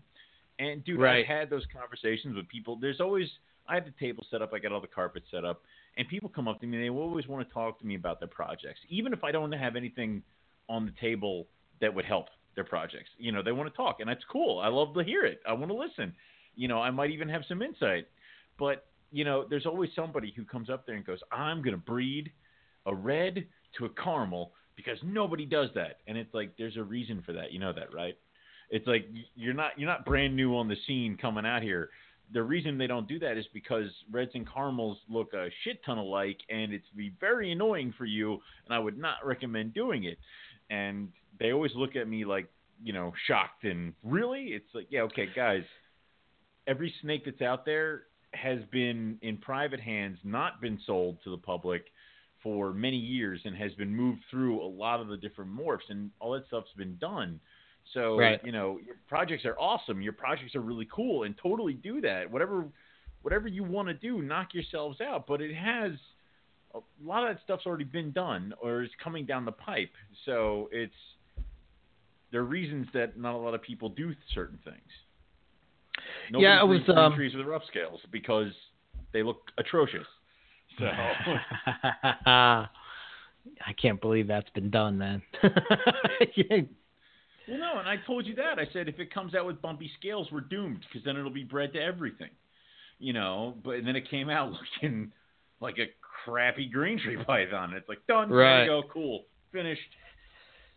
Yeah, I would think So- that you know you're taking a beautiful green snake and mixing it with a dirt brown snake, and Hey, hey, hey. I mean, or you're listen, taking, man, Or you're taking a I- gorgeous brown snake and mixing it with a crappy baby puke green animal. listen, man, You know what? I have plenty of dirt snakes, dirt looking snakes. I actually like the. Earthworm. You know what I mean? I mean, every time, you know, oh, yeah, that's another thing, man. Don't say IJ, Don't say Papuan. People I- get I will- confused because, you know, I, uh, oh, my I'm- I'm God. like you know, when Nick throws a freaking tray of food at me for because I've said IJ for the third time in a night, you know.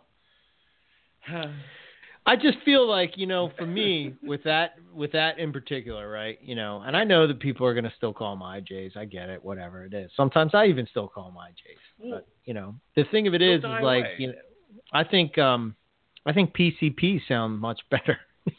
it does. Papuan carpet pythons, you know. It does. But it's like you found out information, and I get it. Mhm. It's been in herpetoculture. There was a big thread about that thing too, and you know, I was like, oh boy, here we go, here we go, and you know, it just it's one of those things. To me, it becomes. To me, it looks like it's almost about it's almost political in a way, you know, depending on who's saying what. You know, it's like this group. It's like, no, well, I'm gonna keep calling him this. Fuck that guy. Because they don't know, and I'm gonna. in that group. yeah, it's Yeah. like, come on, man. Like, that's what I mean. For us, it's like we're so, at least for me, you know, we're like trying to figure out how to breed and the biology and the science and, and all this behind it. And when you learn new things, like you should continue to grow and I think we should be able to like. What are they going to do? What's going to happen, man? I'm telling you, when they start taking, when somebody takes the time to to start to work with scrub pythons, dude, Mhm. that is going to blow up. People Wait, are going to lose their mind. What do you mean that's that amethystina? You mean the northerns are a different species? Uh, yeah. Yeah. like, Yeah, yeah, they are. Whew. There's a mountain. It's like you know that's it's it's that's the way that stuff's gonna go, and it, it's funny because the perfect, and it's almost too perfect example Mm-hmm. of how people stick to the old thing is with Papuan pythons. hmm you mean the actual Papuan pythons? Papuan python? Yeah, the actual Right. one. Okay. Every show I go to, they're labeled as olive pythons. That's just what they are. yeah. I mean, Every time I see them at a show and they're not in a breeder's hands, they're olive pythons. They're not You know- pythons. They're olive pythons. one of the one of the perspectives that I can give is this is like, and this is why I have I have just stepped back from in, getting involved with this kind of stuff to a certain extent online. You know, I mean, I'll talk about my experiences on here, what I think about, but like, you know, like getting involved, it, it's like you're arguing with somebody that's produced, you know, hundreds of these things. You know what I'm saying? Like, and then you're you've produced none, but somehow you haven't Right. figured out. And it's the same thing with arguing- Papuan pythons. Like you're arguing saying that this is an olive python or looks like an olive python, and like you've, You've never, compared it to another. you've never had like, both. yeah, you know what I mean? Like side by side. God damn it! You know, I forget they're who- not the same.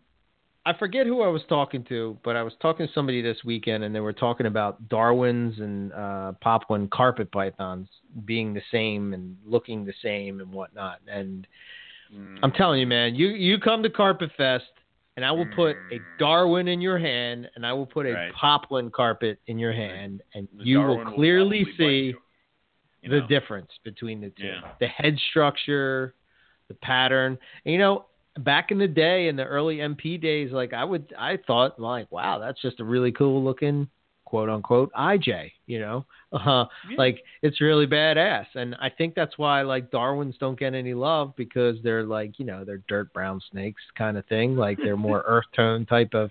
When I say dirt brown snakes, I'm saying that with all love, you know. But they're like, that's what they you know, were. they're earth. That's what they, were. that's what they were. It was jungles and then the dirt brown ones. You know, that was well, it. I mean, I mean, when, man, that's like, you know, I mean, that would be like me and you being compared to Brad Pitt. Clearly, Brad Pitt is much better looking than the two of us. You know what I mean? now. So it's like Whoa there's no competition at all. And, Whoa you know, now. It's just like, why even bother? That's kind of Yeah, like putting a, uh, you know, a, a Papuan and a Darwin next to a jungle. Like, what's gonna draw your eye? Obviously, yellow and black. Black I and mean, yellow. Yeah. It's gonna draw your eye. I don't care who you are. You know? we lose every time. That doesn't mean that Owen and Eric can't be loved as well. You know what I mean? Wait. Clearly, you know, some people no, like there Eric. are other reasons for that. It's like, you know, Jesus.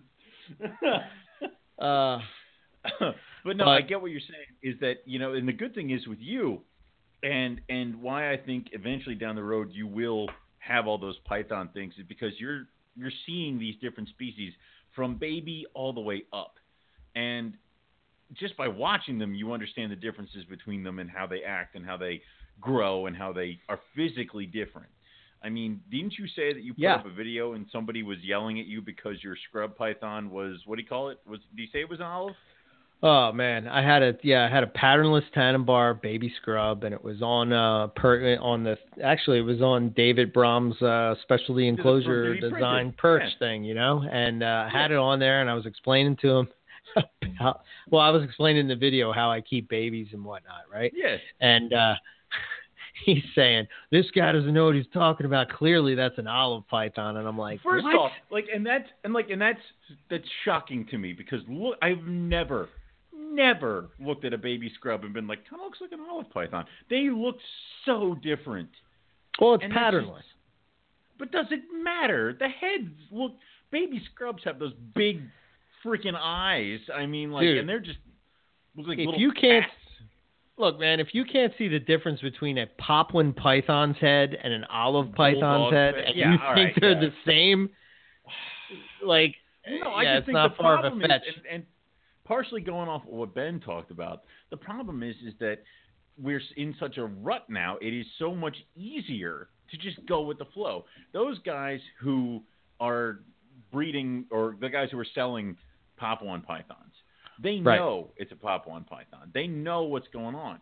But if they put it up there, every idiot is going to come up to them and go, "Oh, it's Papuan python. What's that?" So they just put olive python. They may like half the questions will go away, and they can move on, move forward. yeah. You know, I mean, you know, I could see if you were looking at the body, you know, and just the body to why you Not would even. say something. You know, I mean, it's it's somewhat similar. They feel the somewhat the, is- same. I always thought that Papuans kind of had the almost look like almost like they changed tones about They do. halfway up the body, and it looks They do. lighter. Exactly. Yeah. Olive pythons, Australian olive pythons, look like they've just been painted matte green. Like that's it. They're all one color. Done. To get Yeah, different so- colors, you have to flip them over. Yeah, for my, for my olive pythons, what I they're more of a like you can see clearly they're like a khaki brown type of like color. You know, maybe not khaki, like a dark khaki brown. Mhm. Um, whereas like with with Papuan pythons, they well, first of all they change color. That's you the know. thing. Yeah. Yep, they they actually change color, and uh, Yeah. I don't think that anybody has really researched that as yet as to why they do that. You know, but Well, they I do mean, that. You know, I just fire up too. I'm sorry. no, this is different, man. carpet pythons. This, I, Yeah. I, I know. I I've seen that with your the one your larger girl, and then I did play with your uh, babies and threatened to run off into the night with them um, in Tinley Park. So yeah, yeah, yeah, they're cool snakes, man. They're, They're really badass snakes. Those are cool. I have no room. I can't do that. Stop talking to me. I'm excited because of what's coming to you soon, because then you'll finally enter my world of What's that? Bothrochilus wonderfulness and um, all that fun stuff. Oh, Mm. Yeah. Oh, well, you know, I before before I get into that, um, what I'm going to Yeah. say is like, you know, you know, you're talking about the different species of pythons and how they're different and whatnot, right? So what I've Yeah. learned um, working with ring pythons is how different they Mhm. are than, you know, say your typical Everything. carpet or ball python or whatever. right. you can't feed them the same way. Like Mhm. he, you know, I fed a little bit of a bigger meal to uh, the male, and he regurged it. Yeah, can't do it. You know, so you have to stay small and more often. So like Mhm. feeding them uh, like every three days, and you can just see that they're just they just move different. They're faster. They're it's almost like it's a colubrid. It's so funny. Mhm. Like I brought my dad over, right, and he hasn't Yeah. seen my stuff in a while. You know, I'm taking him through because he was always kind of a species kind of guy. You know what I mean? Like he was always in like there was no morphs back then, so it is what it is. But you know, I'm flipping through and I and I'm opening up these tubs. You know, I show him like uh I was like, look, this is a spotted python, and this is a, you know, this is a carpet python, and this is an olive python, and nothing's catching his eye. I was like, here's a jungle carpet python. He's like, oh, that's kind of cool. And I was like, this is a ring python, and he's like, what the hell is that? You know, I'm like, Yes. yeah, it's a ring python. Score. Got him. He's like, oh my god, that's amazing. And I was like, I figured you would like that because you like venomous stuff, and you know they're always brightly colored, you know, crazy looking Yeah. patterns and colors. reasons and for that. whatnot. Yeah. Yeah, like don't touch me. He's like, oh, that's badass. So, yeah, so- play with my Madagascan hogs because they're like little mini cobras without the dangerousness. Oh, he would love them, man. He would. Oh yeah. love them. yeah. Yeah. So, uh, so he, uh, I know what I was gonna say is, uh, I, you know, I, I guess I'm not gonna say their name, but there was a there was a deal that I worked out because I don't know if they want me to say their name or not, but Oh, yeah, yeah, yeah. there was a, there was a deal that worked out, you know, and like um, I I think originally the deal started with you, right? yes. Okay.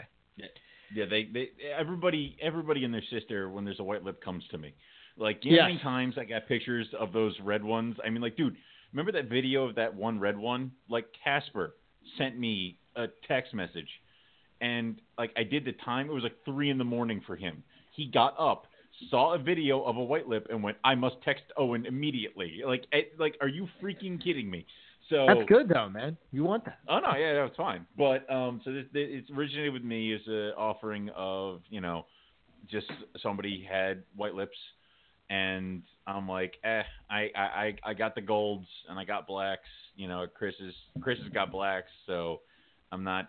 It's one of those things of like I don't need them because I'll just wait for you guys. So kind of a thing. So I uh, I decided it was good to go. So I, I'm like, but Eric is always looking for that kind of stuff.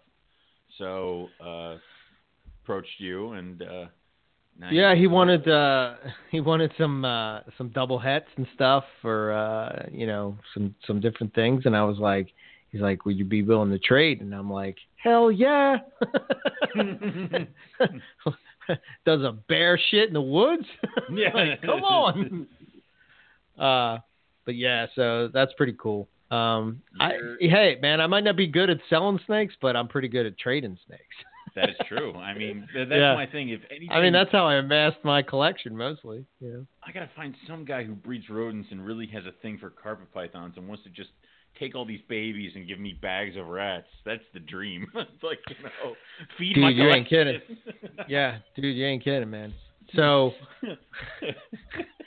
so Please, somebody, I will give you all that this whole all of clutch them. for, for a give me- freezer full of rats. rats. Yeah. Um, But also, anybody who comments right now that I should breed my own, you're goddamn crazy. But um, and that is never I want to happen. so bad, man. I, I no, really do, dude, but it's I just no. Well, the thing of it is, is I don't like rodents. Like I just don't. hate them. I do. You I know, and I- lab throughout college, and then several years into my professional career. It Yeah. sucks. Yeah, You know, screw that. yeah, man. Um, I hear you. I don't want to. I I don't want to. I, I kind of can't wait Hmm. though for your first white lip to regurgitate a hairball because you haven't had that experience yet, and it's a fun experience when you're like, "What the hell is that?" I'll freak out, know. man. Yeah, yeah, you will. I'll be like, what the hell is going on? Especially if they do it in the water, which that's a special kind of hell because then it breaks up and you just have furry water. So, um, and it doesn't smell nice either. Ugh. So, yeah. It's almost as bad as as monitor shit in the water bowl. Oh, Uh, that's the it's- worst, it's, man. It's a different taste, I guess. It's Okay. A different smell. Different so, smell. Okay. Yeah. All right. Fair enough. Uh, Oh you man, that's rough. well, I, my my adults just warmed back up and started eating, and the female regurged a hairball last week, and it was like it was just this long white like worm thing in the middle of her cage. I'm like, oh, thanks. So you know, I guess she was storming it up, storing it up or something. I don't know. Hairballs and white lips still perplex me, but what are you gonna do? Yeah, I know, right? Um Yeah. so so I uh so yeah, I'm going to I'm going to be adding them and uh that will put me at what? I don't even know, man. God, Thirty thirty four 34 species uh, But I think now, at do this you point. count? Now you're getting southern white lips, which are the blackface. Yeah, these are uh Timika locality, which is Yeah, pretty cool. Is, yeah, um, which is very cool because I heard that Timika is a little bit more chilled out, so that's awesome. Um, plus, then you don't have the white lip look. You don't have the white lip that I have, so it's like check. Eric's got blackface white lip. you know, I don't have to worry about that. So um, right. yeah, we'll see how that goes. Um, so you have golds go- and I have southerns. yeah. How the hell did that happen? Which Wait a I'm still minute. I'm still- it's almost like he planned this. so, yes. um, Excellent. excellent. Yes, yes. Send them to Eric's house. Let him do that. Yeah. Um, and I'm and I'm still sitting here waiting for uh, any development with those red ones, but um, that they're just an awesome species. I think you're really gonna dig them, and you, you're talking about the differences between animals. You'll you'll know right off the bat that these things aren't like a carpet python. They aren't like anything else. So they're their own thing. Um, but you still have cool with them. I think you'll like them. Yeah, I mean, I, that's the you know, like I was saying earlier, it's, it's kind of like uh, I feel like I'm learning all over again because you know you're working with these different species, and you know you kind of have these thoughts in your head that yeah, that you can kind of keep these like this and that like that, and blah blah blah blah blah, and like you know it really kind of fine tunes your uh, your keeping. Now, I can't wait to start to work on the you know what would be my third reptile room um, to get that going. Uh, You mean you know, you mean you're not going to have it all done by Carpet Fest? no, no, no. I'm all crammed into my small little room. No. We're gonna have to do tours of the room in segments because you know, yeah, you know my room. You know that V18 rack, and I and I said this right. That V18 rack that I have that that was like it's like half of the half of it, so it comes up to like you know Hobbit height Yeah. of head height. You know, it's pretty much where it's at. It's like Hobbit head height. Um, it comes up to my chest, yeah. So but the whole top of that is now filled with babies. you It's like the, insane person. all the way to the ceiling, man. Like I Oh have my to like recondition some things. You and went move back in time, around. dude. That was what your room was when you were at the I know. And now you've you have all this space, and you've already So I misjudged. I, I I screwed it up because, and then I was gonna make one of my bedrooms upstairs was gonna be the baby room, but like coming. F- so after Carpet Fest, that's what's gonna happen. They're gonna move up Okay. upstairs, and I'll just heat the the room upstairs. But um, for Carpet Fest, I have people sleeping in there. I don't want them sleeping That's in like room. I don't know. 82 I mean, degree friggin' weather or room or whatever, you know. So Also, I But, would uh, pocket a baby if it if it caught my eye. I'll just put my bag. yeah, you know. whoop. So yeah, Fine I- now. you know, I want to talk about some good luck with uh with a clutch. You know, um, I don't know. I was going to sell this girl, but I don't think I'm gonna now because like every year this pair just like knocks it out of the park. And I know this is total. It's not. It's not the pair and all that stuff. I get it. So before before the freaking messages come with the you know you're an idiot type of thing, uh, just hold right. off. Anyway, okay. I've read them three times, and every time I get this, sh- I get a ton of albinos. So this clutch was nine egg. Well, actually, it was uh, was two. So it was eleven eggs. Two were slugs. Mhm. She maternally incubated them. Mhm. Seven albinos.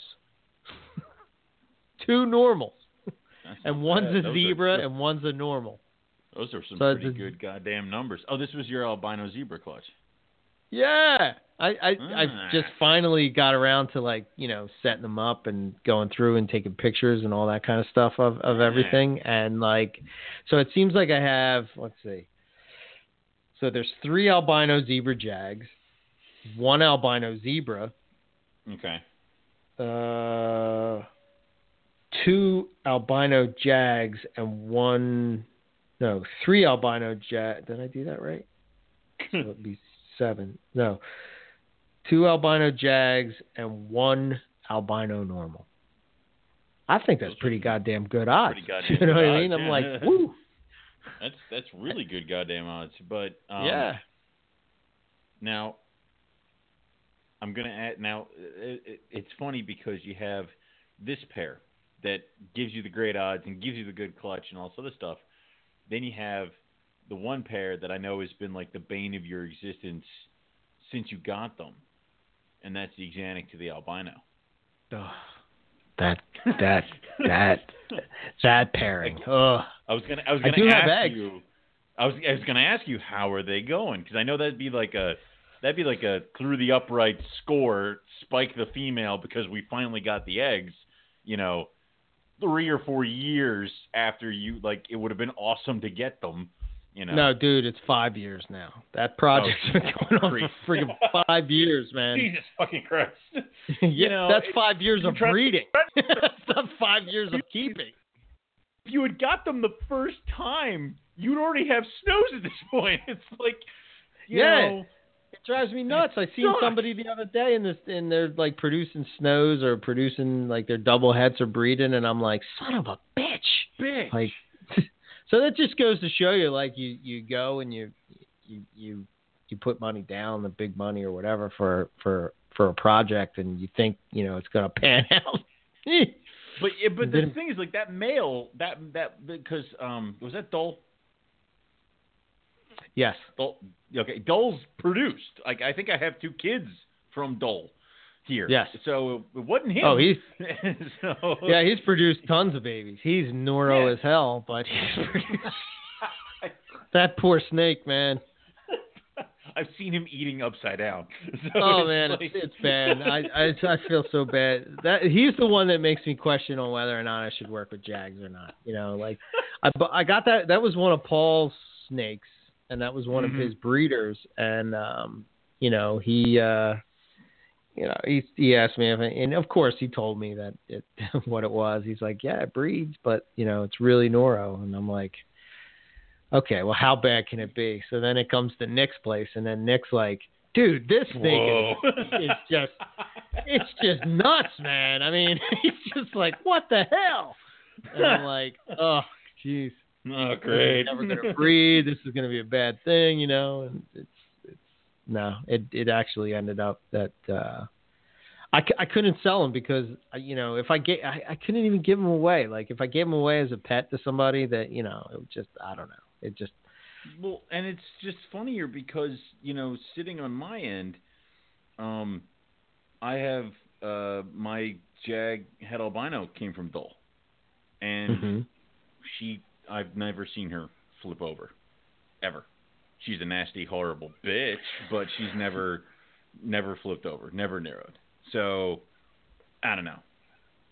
Yeah, I mean, again, I don't. I, I, some of them they just that it's like once you breed them, you know, or Oh, or yeah. somehow you stress them out, then they kind of just go like, you know, Bear, my Diamond Jungle Jag, he he's he seems somewhat like you can't really see any issues with him, you Mhm. know, but he's still a jag, you know. So every once in a while you'll see it, and it's like, oh yeah, okay, but he's not nothing like the like like the other one. Oh man, I feel bad.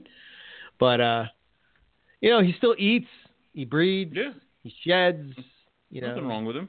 And as long as as long as like what's weird is what I noticed with him, and this is sort of like why people probably think that their that their jag doesn't have, uh, you know, the issue is that eh, normally in the tub, like if you're just watching him, he kind of looks normal. But as soon as you like open it up and kind of like start to mess with them, forget it, man. Like you can't hold that snake. There's just you can't. You just can't. You'll No, be like, what the hell? I mean, I like Yeah. I I didn't have it in my first breeding jag boy for forever, but the second I put him in with a girl, he lost his little. He just flipped over. So Yeah. it, it again, it's a stress release kind of a thing. So I don't know. I mean, it's, it's kind of like, you know, again, like I said, it's like one of those things I question on whether or not, you know what I mean. You go back and forth, and I'm not saying that anybody sh- they, they shouldn't work with them because they're beautiful snakes, but you know, you still you. I think I think if you tell me that you you breed them and have them, and you see that you and you don't question on whether or not you should do that or not, hmm. you're lying. you're just lying, man. You know. Um, uh, but hairballs at least. Oh, there you go. So Thanks, Scott. man. Oh, is he also the Prince of Scrubs and White Lips, or is he just No, no, no. He get, no. He is only prince of carpet pythons. He Carpet pythons? To be, yeah, he has not yet been crowned prince of scrubs and white lips. You know, he has to prove his worth many challenges that I have set forth. Yes. Uh, yeah, there's some awesome people coming to Carpet Fest, man. I mean, we should probably just chat on that for a minute before we jump off. I think uh, we've we've talked about uh, as uh, enough, yeah. as much as we can. But um, yeah, man. There's uh, let's see, you know, um, Scott's coming. Um, you Mhm. know, you got guys like Tim Morris called me today or text me today and let me know that he was coming up. Um, Tim Morris is uh, Mr. Blue for uh, you Chondro fans out there. Um, which is awesome, and I know he works with Angolans, uh, so I'll be Mhm. chatting him up with them. Uh, Nick Mutton is coming out. Uh, we got Brandon uh, from the West Coast coming out. I believe. I want to say, well, of course we have our good friend Bill. He's he's coming up. Bill from Bill uh, yeah.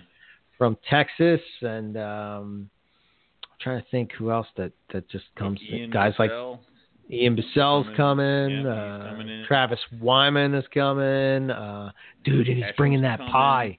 Oh, Okay, excellent. Excellent. yeah, Hesham is Um, coming. Hesham's That's good. coming. Uh, Nick Kohler's Scally's coming. Eric Kohler. Kohler's you know. Howard's Yeah. coming. You're coming.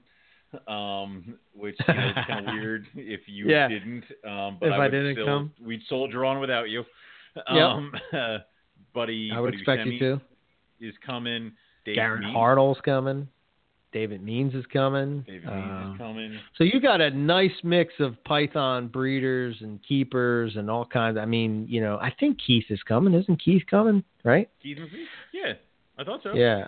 Then Ryan Ryan is coming. Ryan Rumbley. Uh, you know, Yeah. you got Matt, of course. Matt uh, Frank Good is coming. So you got some short tail, short tail love going on, uh, which is awesome. Um, so yeah, man, there's, there's it's like a mix I'm of uh, coming. uh, which is like you got the Owen, reason uh, you should go is because Yeah. I'll be there. Rob Stone is flying in. Rob uh, Crystal what? Lemmy will be there. Well, you know, isn't he going to be doing his old person like you know knee therapy in your pool? I mean, Yeah. kind of. Yeah, Yeah. exactly. Um, but yeah, man, there's a you know there's just a lot of lot of cool people and uh, Josh Josh uh, Swensel's coming, uh, which is Yeah. awesome. Love that guy, man. He's such a cool. Chicago, dude. Yeah, I I was know. hanging out with him in Tinley. He was badass. He was going. He he's the kind of guy that when he gets hooked onto a snake, he's like, all right, you know, I know what I want. I'm gonna go get like six of them.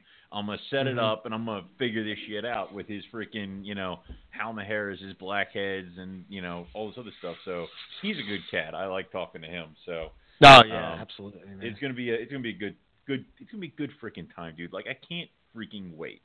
And then uh you know, I gotta talk to you and Matt because we're trying to we're talking we talked about it a little bit about going to Daytona, but I may have to hammer that point home a little bit more and try to see if we're heading down there. So Yeah, that's that's come up a couple times. Um, I I don't know- I don't know if I'm going to be able to get off work because somebody else has vacation at that same time. It's possible, Mhm. but I don't know. We'll see. Um, I I kinda- I kind of banked all my uh, all Uh, my yeah, no, no, no, eggs. no, no, no, no, no, no, no. Can we have one show where we don't talk about this? No way, man. No, way. One show. I want one show. This is a lifelong dream, bro. You I know, hate because you so much. you know I'm going to coastal Shut carpet up. territory, Shut bro. Shut Like, up. Come on, man. Shut up.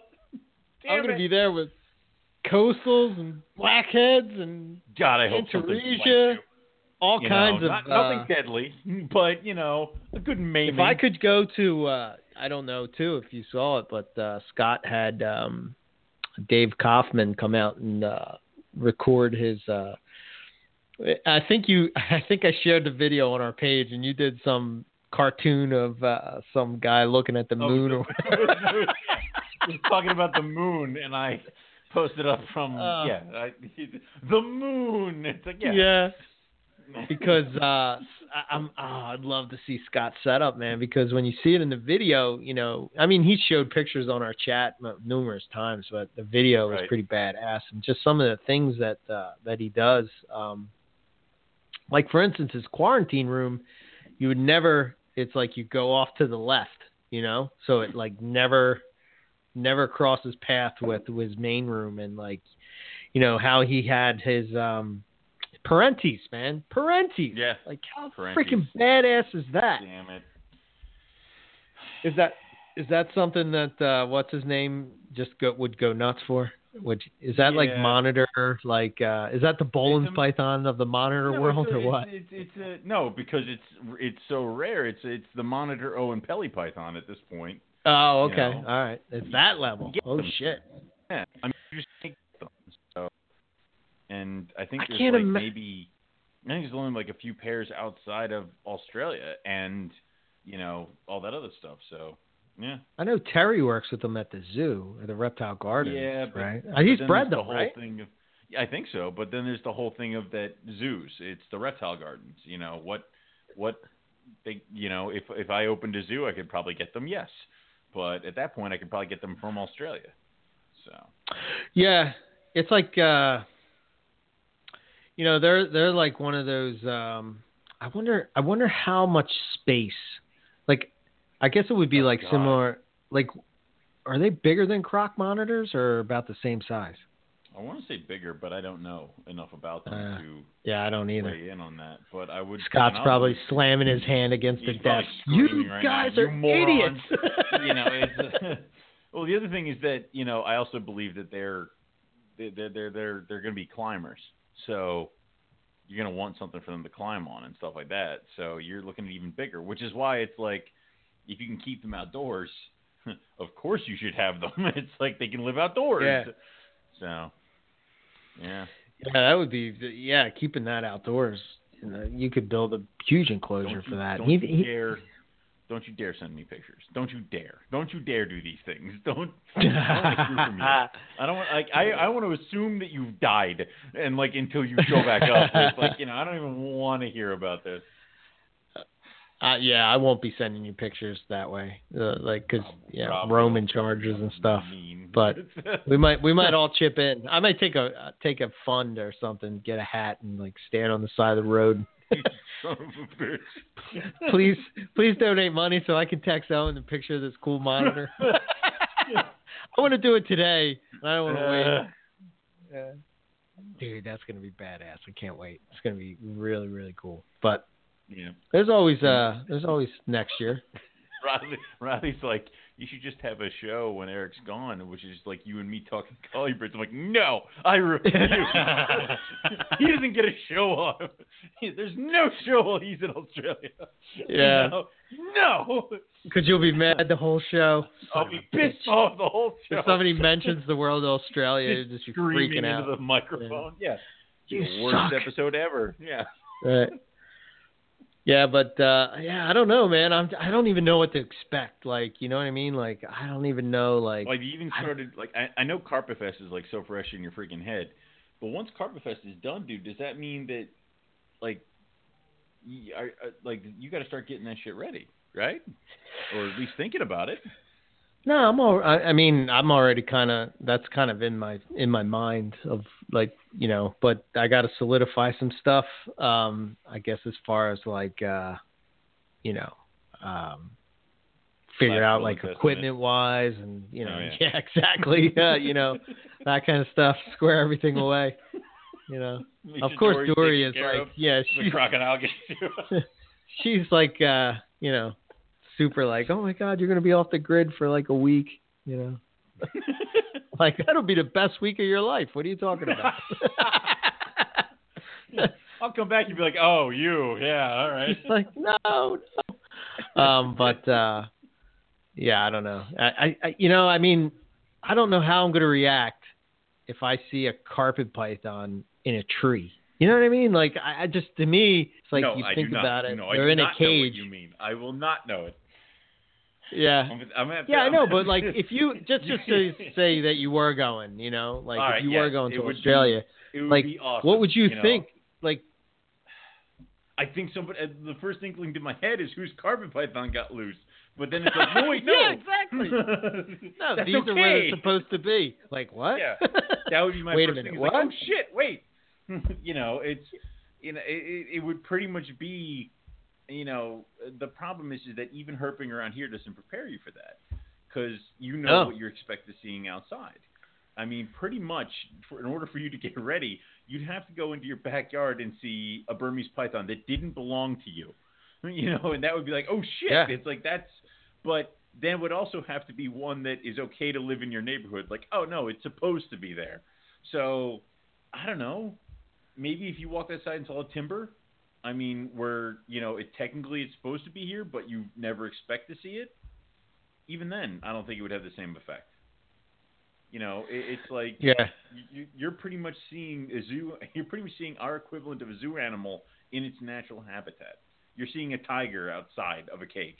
You know, that's oh shit kind of territory. But yeah, no, it's gonna be badass. Yeah. see a scrub python in the wild, like holy shit.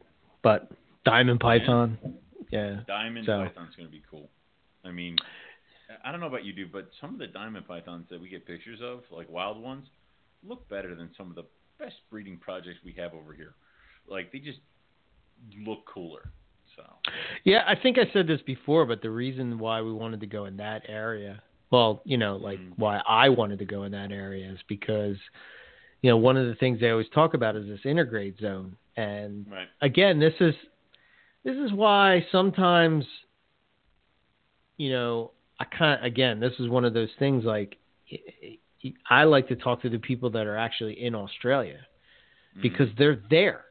you know what I mean? Like it would be like somebody coming to us and talking to us about like I don't know what would be here, cottonmouths or something like that, uh, like or timber rattlesnakes or something. have you or- ever actually seen one in the wild though? Here, what timber? copperhead or timbers? Well, No. copper, yeah, timbers, coppers, cottonmouths, anything. That's the one rattlesnake that I would love to see. That uh, would be so awesome. because they're just they're my favorite rattlesnake. I don't know why, Mhm. but they are. I just really think they're really cool, and uh, the fact that they're in Pennsylvania, you know, we we even talked about doing that herping trip. Uh, We should. We should do that this summer because it's not going to be one that's going to be really hard um, No. to do. And we should just go do We'll it. just I mean, that's head to your yard, man.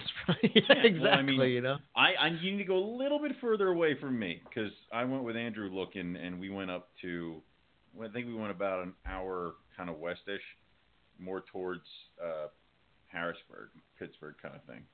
Um, and I think it's where you got to go. You just got to get away from the people. You'll find them. You just got to get away from the people. But I know we had a few people who went out and found a bunch of stuff. I know they're out doing that stuff again because I see them on like the Instagram feed and shit.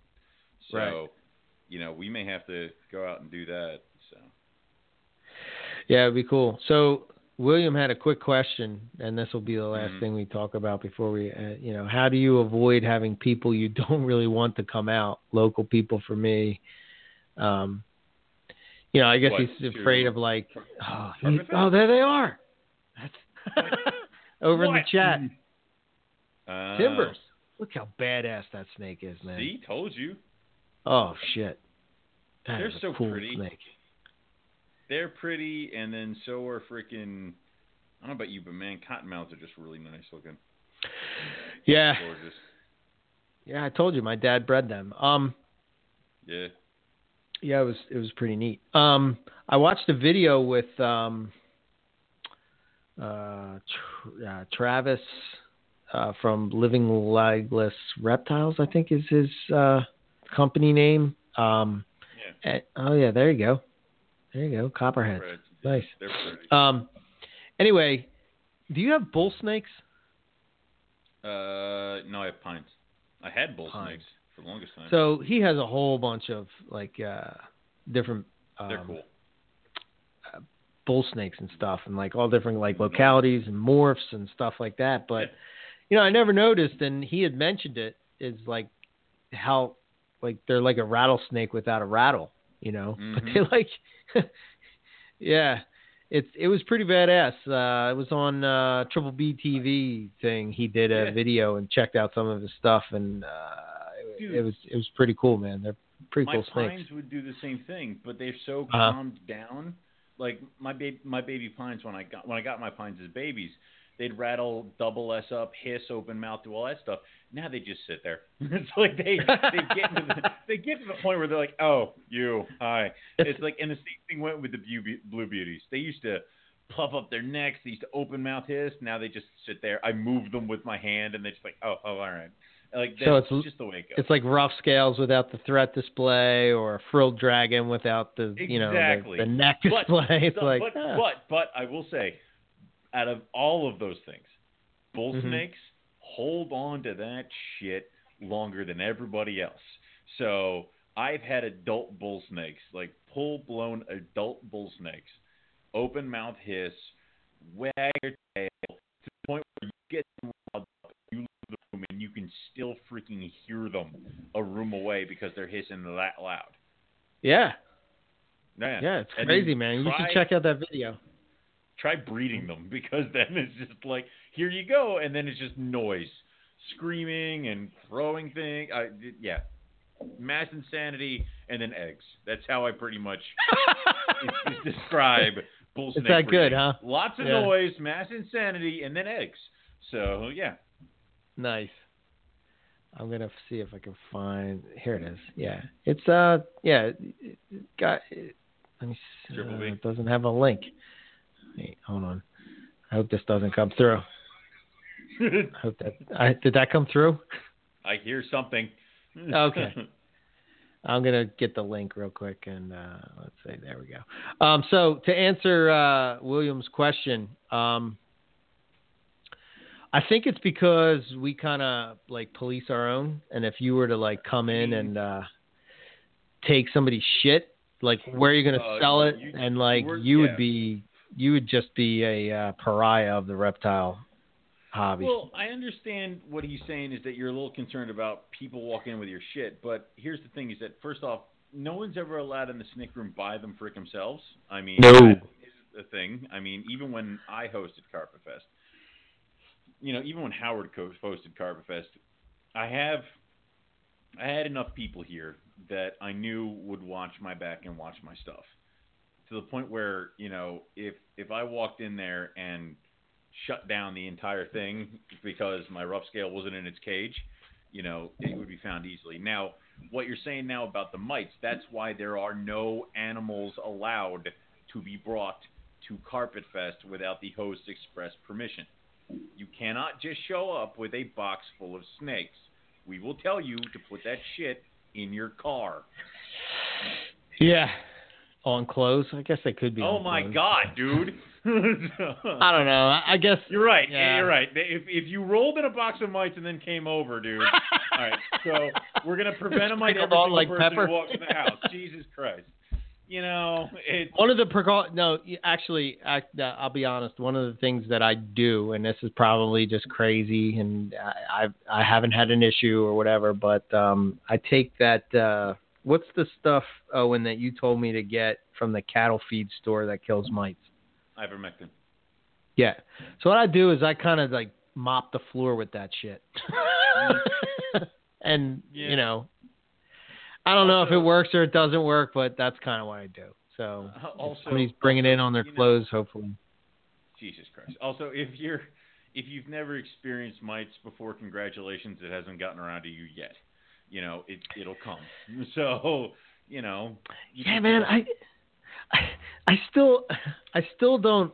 I guess that's just weird, or like another Hmm. like weird uh, reptile thing, because like never you don't see, Okay. You don't see like people react. I, I don't know. I don't know. It's like Hmm. if a dog has fleas, it's like, oh man, my dog has fleas. Like tonight, uh, Roxy had two ticks on her, right? So it's Yeah, like, oh a shit, she's got two ticks on her. Take it off, whatever, da da da. Call it a day. You know, I get it. It's it. Yeah. yeah, it's way more involved than than that with snakes. I get it, and you don't want to send somebody. I I understand all that. I'm just saying, Yeah, like it- we it have is- this, it's like embarrassing, but it's like this weird thing. Like if somehow you got mites that you're like a bad keeper. I I don't know. Just it's a weird Dude, thing. It's like so obviously you set up the quarantine thing, and obviously you know if you're gonna if you worry about everything though, there would never be a carpet fest. So we try to Yeah. we we try to get what we can, but we are still growing. I mean, obviously. What was it the first year somebody brought a box of wild caught baby scrubs and it was like okay so we had to make that rule and then like you know so we, we we do roll with the punches but you know you can be nervous about having some people into your room, but that doesn't mean you shouldn't open it up. I mean, like I said, uh, when I hosted Carpet Fest numerous times, I knew you were there. I knew Matt was there. I knew Chris Foley was there. I knew Buddy Buscemi was there. I knew Scott was there. I knew Howard was there. No, no matter how many new people there were, I knew that the people who wouldn't take my stuff and who wouldn't fuck with my collection outnumbered the people who could potentially do it.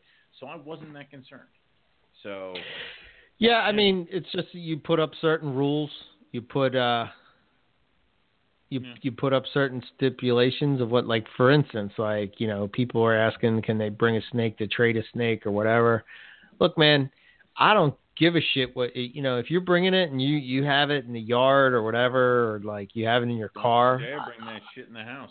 it's not coming in the house. Yeah. It's just that simple, you know. and and it's coming shocking part. nowhere near my reptile room. Exactly. And Reptile that's the part is that people make these, um, people make these, you know, uh, deals and stuff without approaching the person who's hosting Carpet Fest first, and then they get shocked when you know either I or you or somebody else has to lay down the law. You know, we're sorry.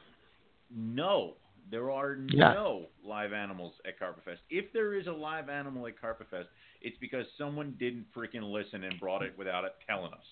So that's where it goes. And Yeah, I mean, No, yeah, and then worrying about people breaking in, and yeah, I guess, I mean, yeah, man, that's that's all possibilities, you know. I mean, I don't know. I guess,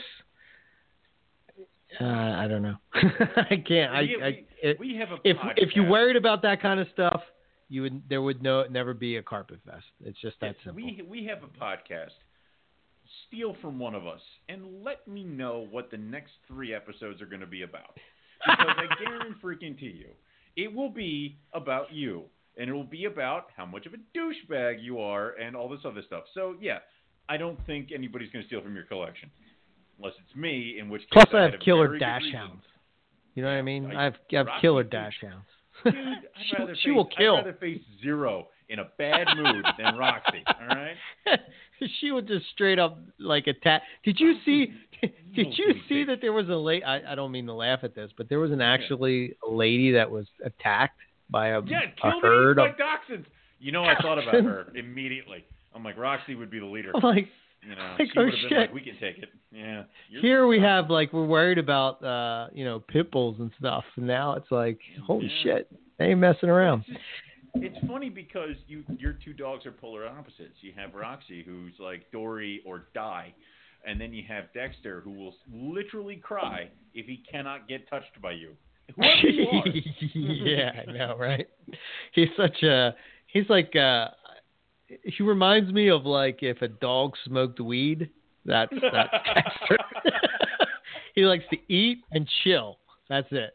You know, he's just like, yeah, man, I love you, man. Give me some, give me some love. You know, and he's just like this dog that just wants to freaking love everything and sm- smoke some weed and eat some food. I can be in your basement. I'll, I'll I'll come in through the snake room door. I'll be in your snake room for like an hour, and then the second we go to like the other room, and like Yeah. the door opens and Roxy hears me, it's on. Like she's just Oh, yeah. screaming her head off upstairs. Yeah. Like you know, that's just the way She it is. thinks she's So. She thinks she's the she's like a wolf. She thinks she's like the gray wolf, you know? It's like Roxy, you're as big as a you're as big as a wet as a rat. What are you doing? She's like, Oh dear God! Like Yeah, if I that's just on like- you, you die. yeah. Dexter's like, just chill out, man. Mm-hmm. but Oh God, I'm excited, dude. I can't wait for Carpet Fest. This is kind of Yeah. like, this is the build up, dude. We have we have next week, and then that's it, man. It's like I have to run get rodents this weekend so I can stock up and feed everybody, so that I can ignore them For the weekend. It's like- yeah. yeah, so it's uh it's it's coming quick and um I'm glad to see that there's uh there's a bunch of people that uh are taking the plunge, you know, some people they don't keep carpets and you know, you don't have to have carpet pythons, No. you know. There's plenty of uh You don't other even people. need to have snakes. If you No, you really don't. Turtles or rep. You don't even need reptiles. Just if you want to come and see what this is all about, this is the place to do it, and this is the time to do it because, you know, you're pretty much walking into a collection that rivals a lot of zoos collections because Eric has pretty much freaking everything. So if you've ever wanted to be crammed into you a tiny little room. a little tiny closet. Um, if you were ever curious about a certain species of snake, and it, there's a good chance Eric has it, and you can actually get up front and personal with it. And this may be the time where you decide that this is something you want to get involved into. So, you know, this would be the perfect time to do it. Ask him what's going on, you know, and go see the snakes in the snake room at the allotted tour time Yes. hopefully out of the room once in a while because we do have to run the auction before Chris Foley and the Prince get hammered and scream at me. I want to kill both of them. Yeah, I got to figure out how we're gonna do that, but yeah, we're gonna have to. It's gonna have to. I can't spend the whole entire day in the snake no, room, you were but uh, yeah. it's like 85 degrees in there, and we're like, oh my gosh, You're going back and forth. somebody please get me some water. drinking water and going back in. Your throat, Yeah. your voice was gone. Yeah, dude. It's uh, we'll try we'll try to space that out a little bit better. But but uh, yeah, with the amount of people coming, it might be uh, might be might be tricky. But um, yeah, we'll make it work. And uh, right, I don't I don't need to tour your room. I'm good. Hopefully, uh, yeah, there's a lot of the people like yeah, you and Matt, you've seen it all. Rob, he, well, he's he's coming in on Wednesday, so he'll exactly. tour. He gets his tour. He's got Wednesday. his own little private tour, you know. Yeah, Jesus. He'll be uh he'll be cleaning snake shit from Wednesday on. Good. So, uh, and then he and yeah. he and Chris better start on the gazebo. I mean, I expect to see some good some good yeah, headway. Dory's not this. messing around, man. She really. Oh, damn. do that, So they better chop chop. You know what I'm saying? Like, you, you think I'm an asshole? Dory's gonna crack that whip. yeah. You're like, come on, gentlemen. More diggy. like Yeah. So, but yeah, it's it's gonna be cool. So it's uh it's June 9th. Uh, it's in Warminster, PA. Um, I think food wise, we I think we're good. I don't know. We got to look at the list. I guess this weekend. Uh, tomorrow Yeah, I have off, I- so I'm gonna go through it and check it out. And right. I guess we also have to decide exactly what day. I think the best day to launch the auction would probably be the day you go on to from the ground up. yeah. Maybe. Oh God, that's coming up. Did you forget about Oh. that? Well, no, I keep re-remembering, and I'm like, oh crap, and then I'm like, eh, it's. A, I'm like, it's I just want to see you on Oh, video. That's what I I'm want. like, that's the part that pisses me off. it's like, you know, I'm like, Oh, no. You've done it a million times. Shit, I have to actually like, you know, like. and it's on and it's on YouTube. Uh, Dum dum dum. well, no, I expect you to be there to protect me. You know, Yeah, I'll be I'll, I'll be I'll be paying attention. Jesus Yeah. Christ. So yeah, that should be cool, man. I'm looking forward to it. It's always cool to hear. uh You know, I don't know. We never talk about you know whatever, but it'll be cool. So Well, what's I that Monday, right? Yeah, it's just gonna Yeah. be it's gonna be weird because it's like, oh, and how'd you get your start into reptiles? Well, this is odd. it's like you know I don't. Wait a minute. That's not how this Well, goes. just like everybody normally.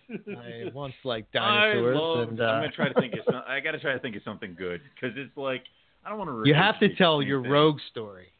Of yeah, that- course. that's- yeah, that's- I mean that's That's like classic. duh. Of- Yeah. Yeah. I mean So, that just has to happen. but yeah. So, uh, oh yeah, Matt Moyle's coming too.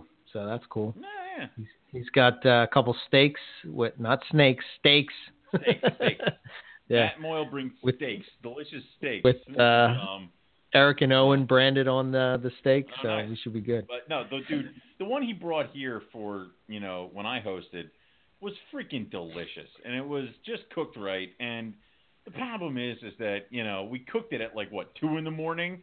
Yes. Like, I, I would I would much rather have somebody just waited because I had already been eating and drinking all day, and I'm like, ugh, and it was so freaking good, but uh, uh but yeah, I, my recommendation is eat it immediately. It's like when it gets there, quick cook it and eat it. yeah. Or you fill up on other stuff. But, Yeah, that uh, was really good. It hit the spot. Um, so yeah, next week, David Brahms, um, specialty enclosure designs. Um, The one thing really that I wanted to talk to him about more than anything was rain chambers. So uh, he does some things with his uh, green trees, um, with rain chambers and such, and some of the different species of pythons and you know some boas and stuff. I think uh, maybe we're overlooking the use of that. You know, uh, maybe uh, you know. I know you and Chris have talked about in the past about with white lips and you know rain and you know that Well, kind know of that- thing. Maybe it would work. I know that it's also it's very important to some species. I mean, it's something that I was actually talking to some colubrid guys about what the Madagascan hognose might need, and Mhm. a few of them are saying a monsoon season. So Yeah. we may have to just dump it in. So, and I know that Chris did that with his monocle cobras. So some some of them it might be very important. So Yeah, so that's next week, and then obviously the week after that will be, uh, you know, Carpet Fest roundup, Carpet Fest. after talk, what went on and whatnot, and then we'll swing back into our normal uh, scheduled programming. Uh, uh, we have some uh, cool guests lined up and whatnot. Um, I was trying to get somebody to come in and talk ring pythons, but unfortunately, uh, the person that I had in mind, um, they're over across the across the pond, and uh, they were just they're Scottish, right up your territory, Owen. That And, is, uh, yeah. the accent they were afraid they wouldn't be able to understand, et cetera, et cetera. So, but uh, Yeah. what they're going to do, uh, you know, I, I don't want to say who it is. Well, they're, they're really big into uh, ring pythons. But anyway, uh, I I had asked maybe if they could share uh, maybe some of the things that they do, and then me and you could just kind of talk ring pythons. And we still have Don Patterson at some point. is going to talk ring Yeah. pythons in the future, but I know he's having some uh, health issues and it's kind of uh, not allowed him to uh, come on as of yet. But you know, there's Right. a couple other shows in the works and whatever. I think we're working on trying to get Vin Russo to come on, which would be cool. You know, to talk to uh, talk to Vin. Um, but uh, yeah, cool stuff lined up. Uh, and uh, yeah, MoreliaPythonRadio.com. Info at MoreliaPythonRadio.com is our email. And yeah, just come out to Carpet Fest, man. If you're if you're in the area, uh, I promise you, you will have a great time. Um, yeah, because we got to do some uh, YouTube video and stuff uh, of that. Of at Carpet Fest? Yeah, so that's why I can't spend like all my time and uh, you know, I want to get some video of it. Well, you So- know, and then there's also the, you know, I know you're very you're you're very excited and want to show your room to people and stuff like that, but this is also the second year in a row that you've hosted it. So some people who are returning may not need to abruptly get in there immediately to say someone who has never been to your place, never seen your stuff. So Yeah, yeah. I mean, I got some new stuff and some, you know, the babies that, you know, that'd be cool for people to check out. Some of the crazy babies that have hatched out over the uh, buy one and past couple months. Sure. yeah, no problem. Get it out of here. Parting gift, you know. there you go. Everybody gets a baby. You get a baby, and you get a baby. Look under your chair. There's babies. Welcome to Carpet Fest. Here's your complimentary. Here's your complimentary uh, popcorn. Take that, hijack. all the other carpet fests. Yeah, ha! weren't expecting that. um, but uh, yeah, it should be a good time. So um, yeah, and for myself, ebmorelia.com. My email is eric at ebmorelia. You can check me out on Facebook, Instagram, YouTube. Sorry, I've been slacking on the YouTube as of late, but it really has to just do with the Carpet Fest. Once that's done, I'll be back in the swing of things, Hmm. and life will be good. Um, yeah, that's all I got. Cool. Uh, what I got is you can go to rogue-reptiles.com, check out all the stuff we got going on at Rogue. Uh, you can also go on facebook.com and check out uh, Rogue Reptiles on Facebook. Um, when it comes to stuff we got for sale, you can definitely go to either one of those. Uh, usually, if I do sales, they'll be on the Facebook page first and then trickle into the website later. So if you want up to date prices, you should go there. Um, also, we did a I did a, just update the breeding journal with all the clutches that we have so far. We're still waiting on a few, and uh, keep that in mind. If you see anything you like and want to get put on any kind of a wait list, let me know. If you do not see eggs in any of the pictures, it means that I do not have them for that animal. There are no white lips. Please stop asking. Anyway, so um, that's all we have for you guys tonight. So we'll say thank you all for listening. We're going to check everybody back here next week for some Morelia Python Radio. Good night. Step into the world of power, loyalty, and luck. I'm going to make him an offer he can't refuse. With family, cannolis, and spins mean everything. Now, you want to get mixed up in the family business. Introducing The Godfather at ChumbaCasino.com. Test your luck in the shadowy world of The Godfather slot. Someday, I will call upon you to do a service for me. Play The Godfather now at ChumbaCasino.com. Welcome to the family. VGW Group. No purchase necessary. Void where prohibited by law. See terms and conditions. 18 plus. If you only have a 401k, you're not getting the most for retirement. Wait, what? Add a Robinhood IRA on top, then they'll boost it by 3%. You can do that? And if you transfer in any retirement account, you get 3% on top of that. Is there a limit to the match? No limit. Robinhood Gold gets you the biggest contribution match of any IRA on the market. Sign up for Robinhood Gold at Robinhood.com slash boost by April 30th. Subscription fees apply. Investing involves risk. 3% match requires gold for one year from first match. Must keep IRA for five years. Match on transfers subject to additional terms and conditions. Robinhood Financial LLC member SIPC.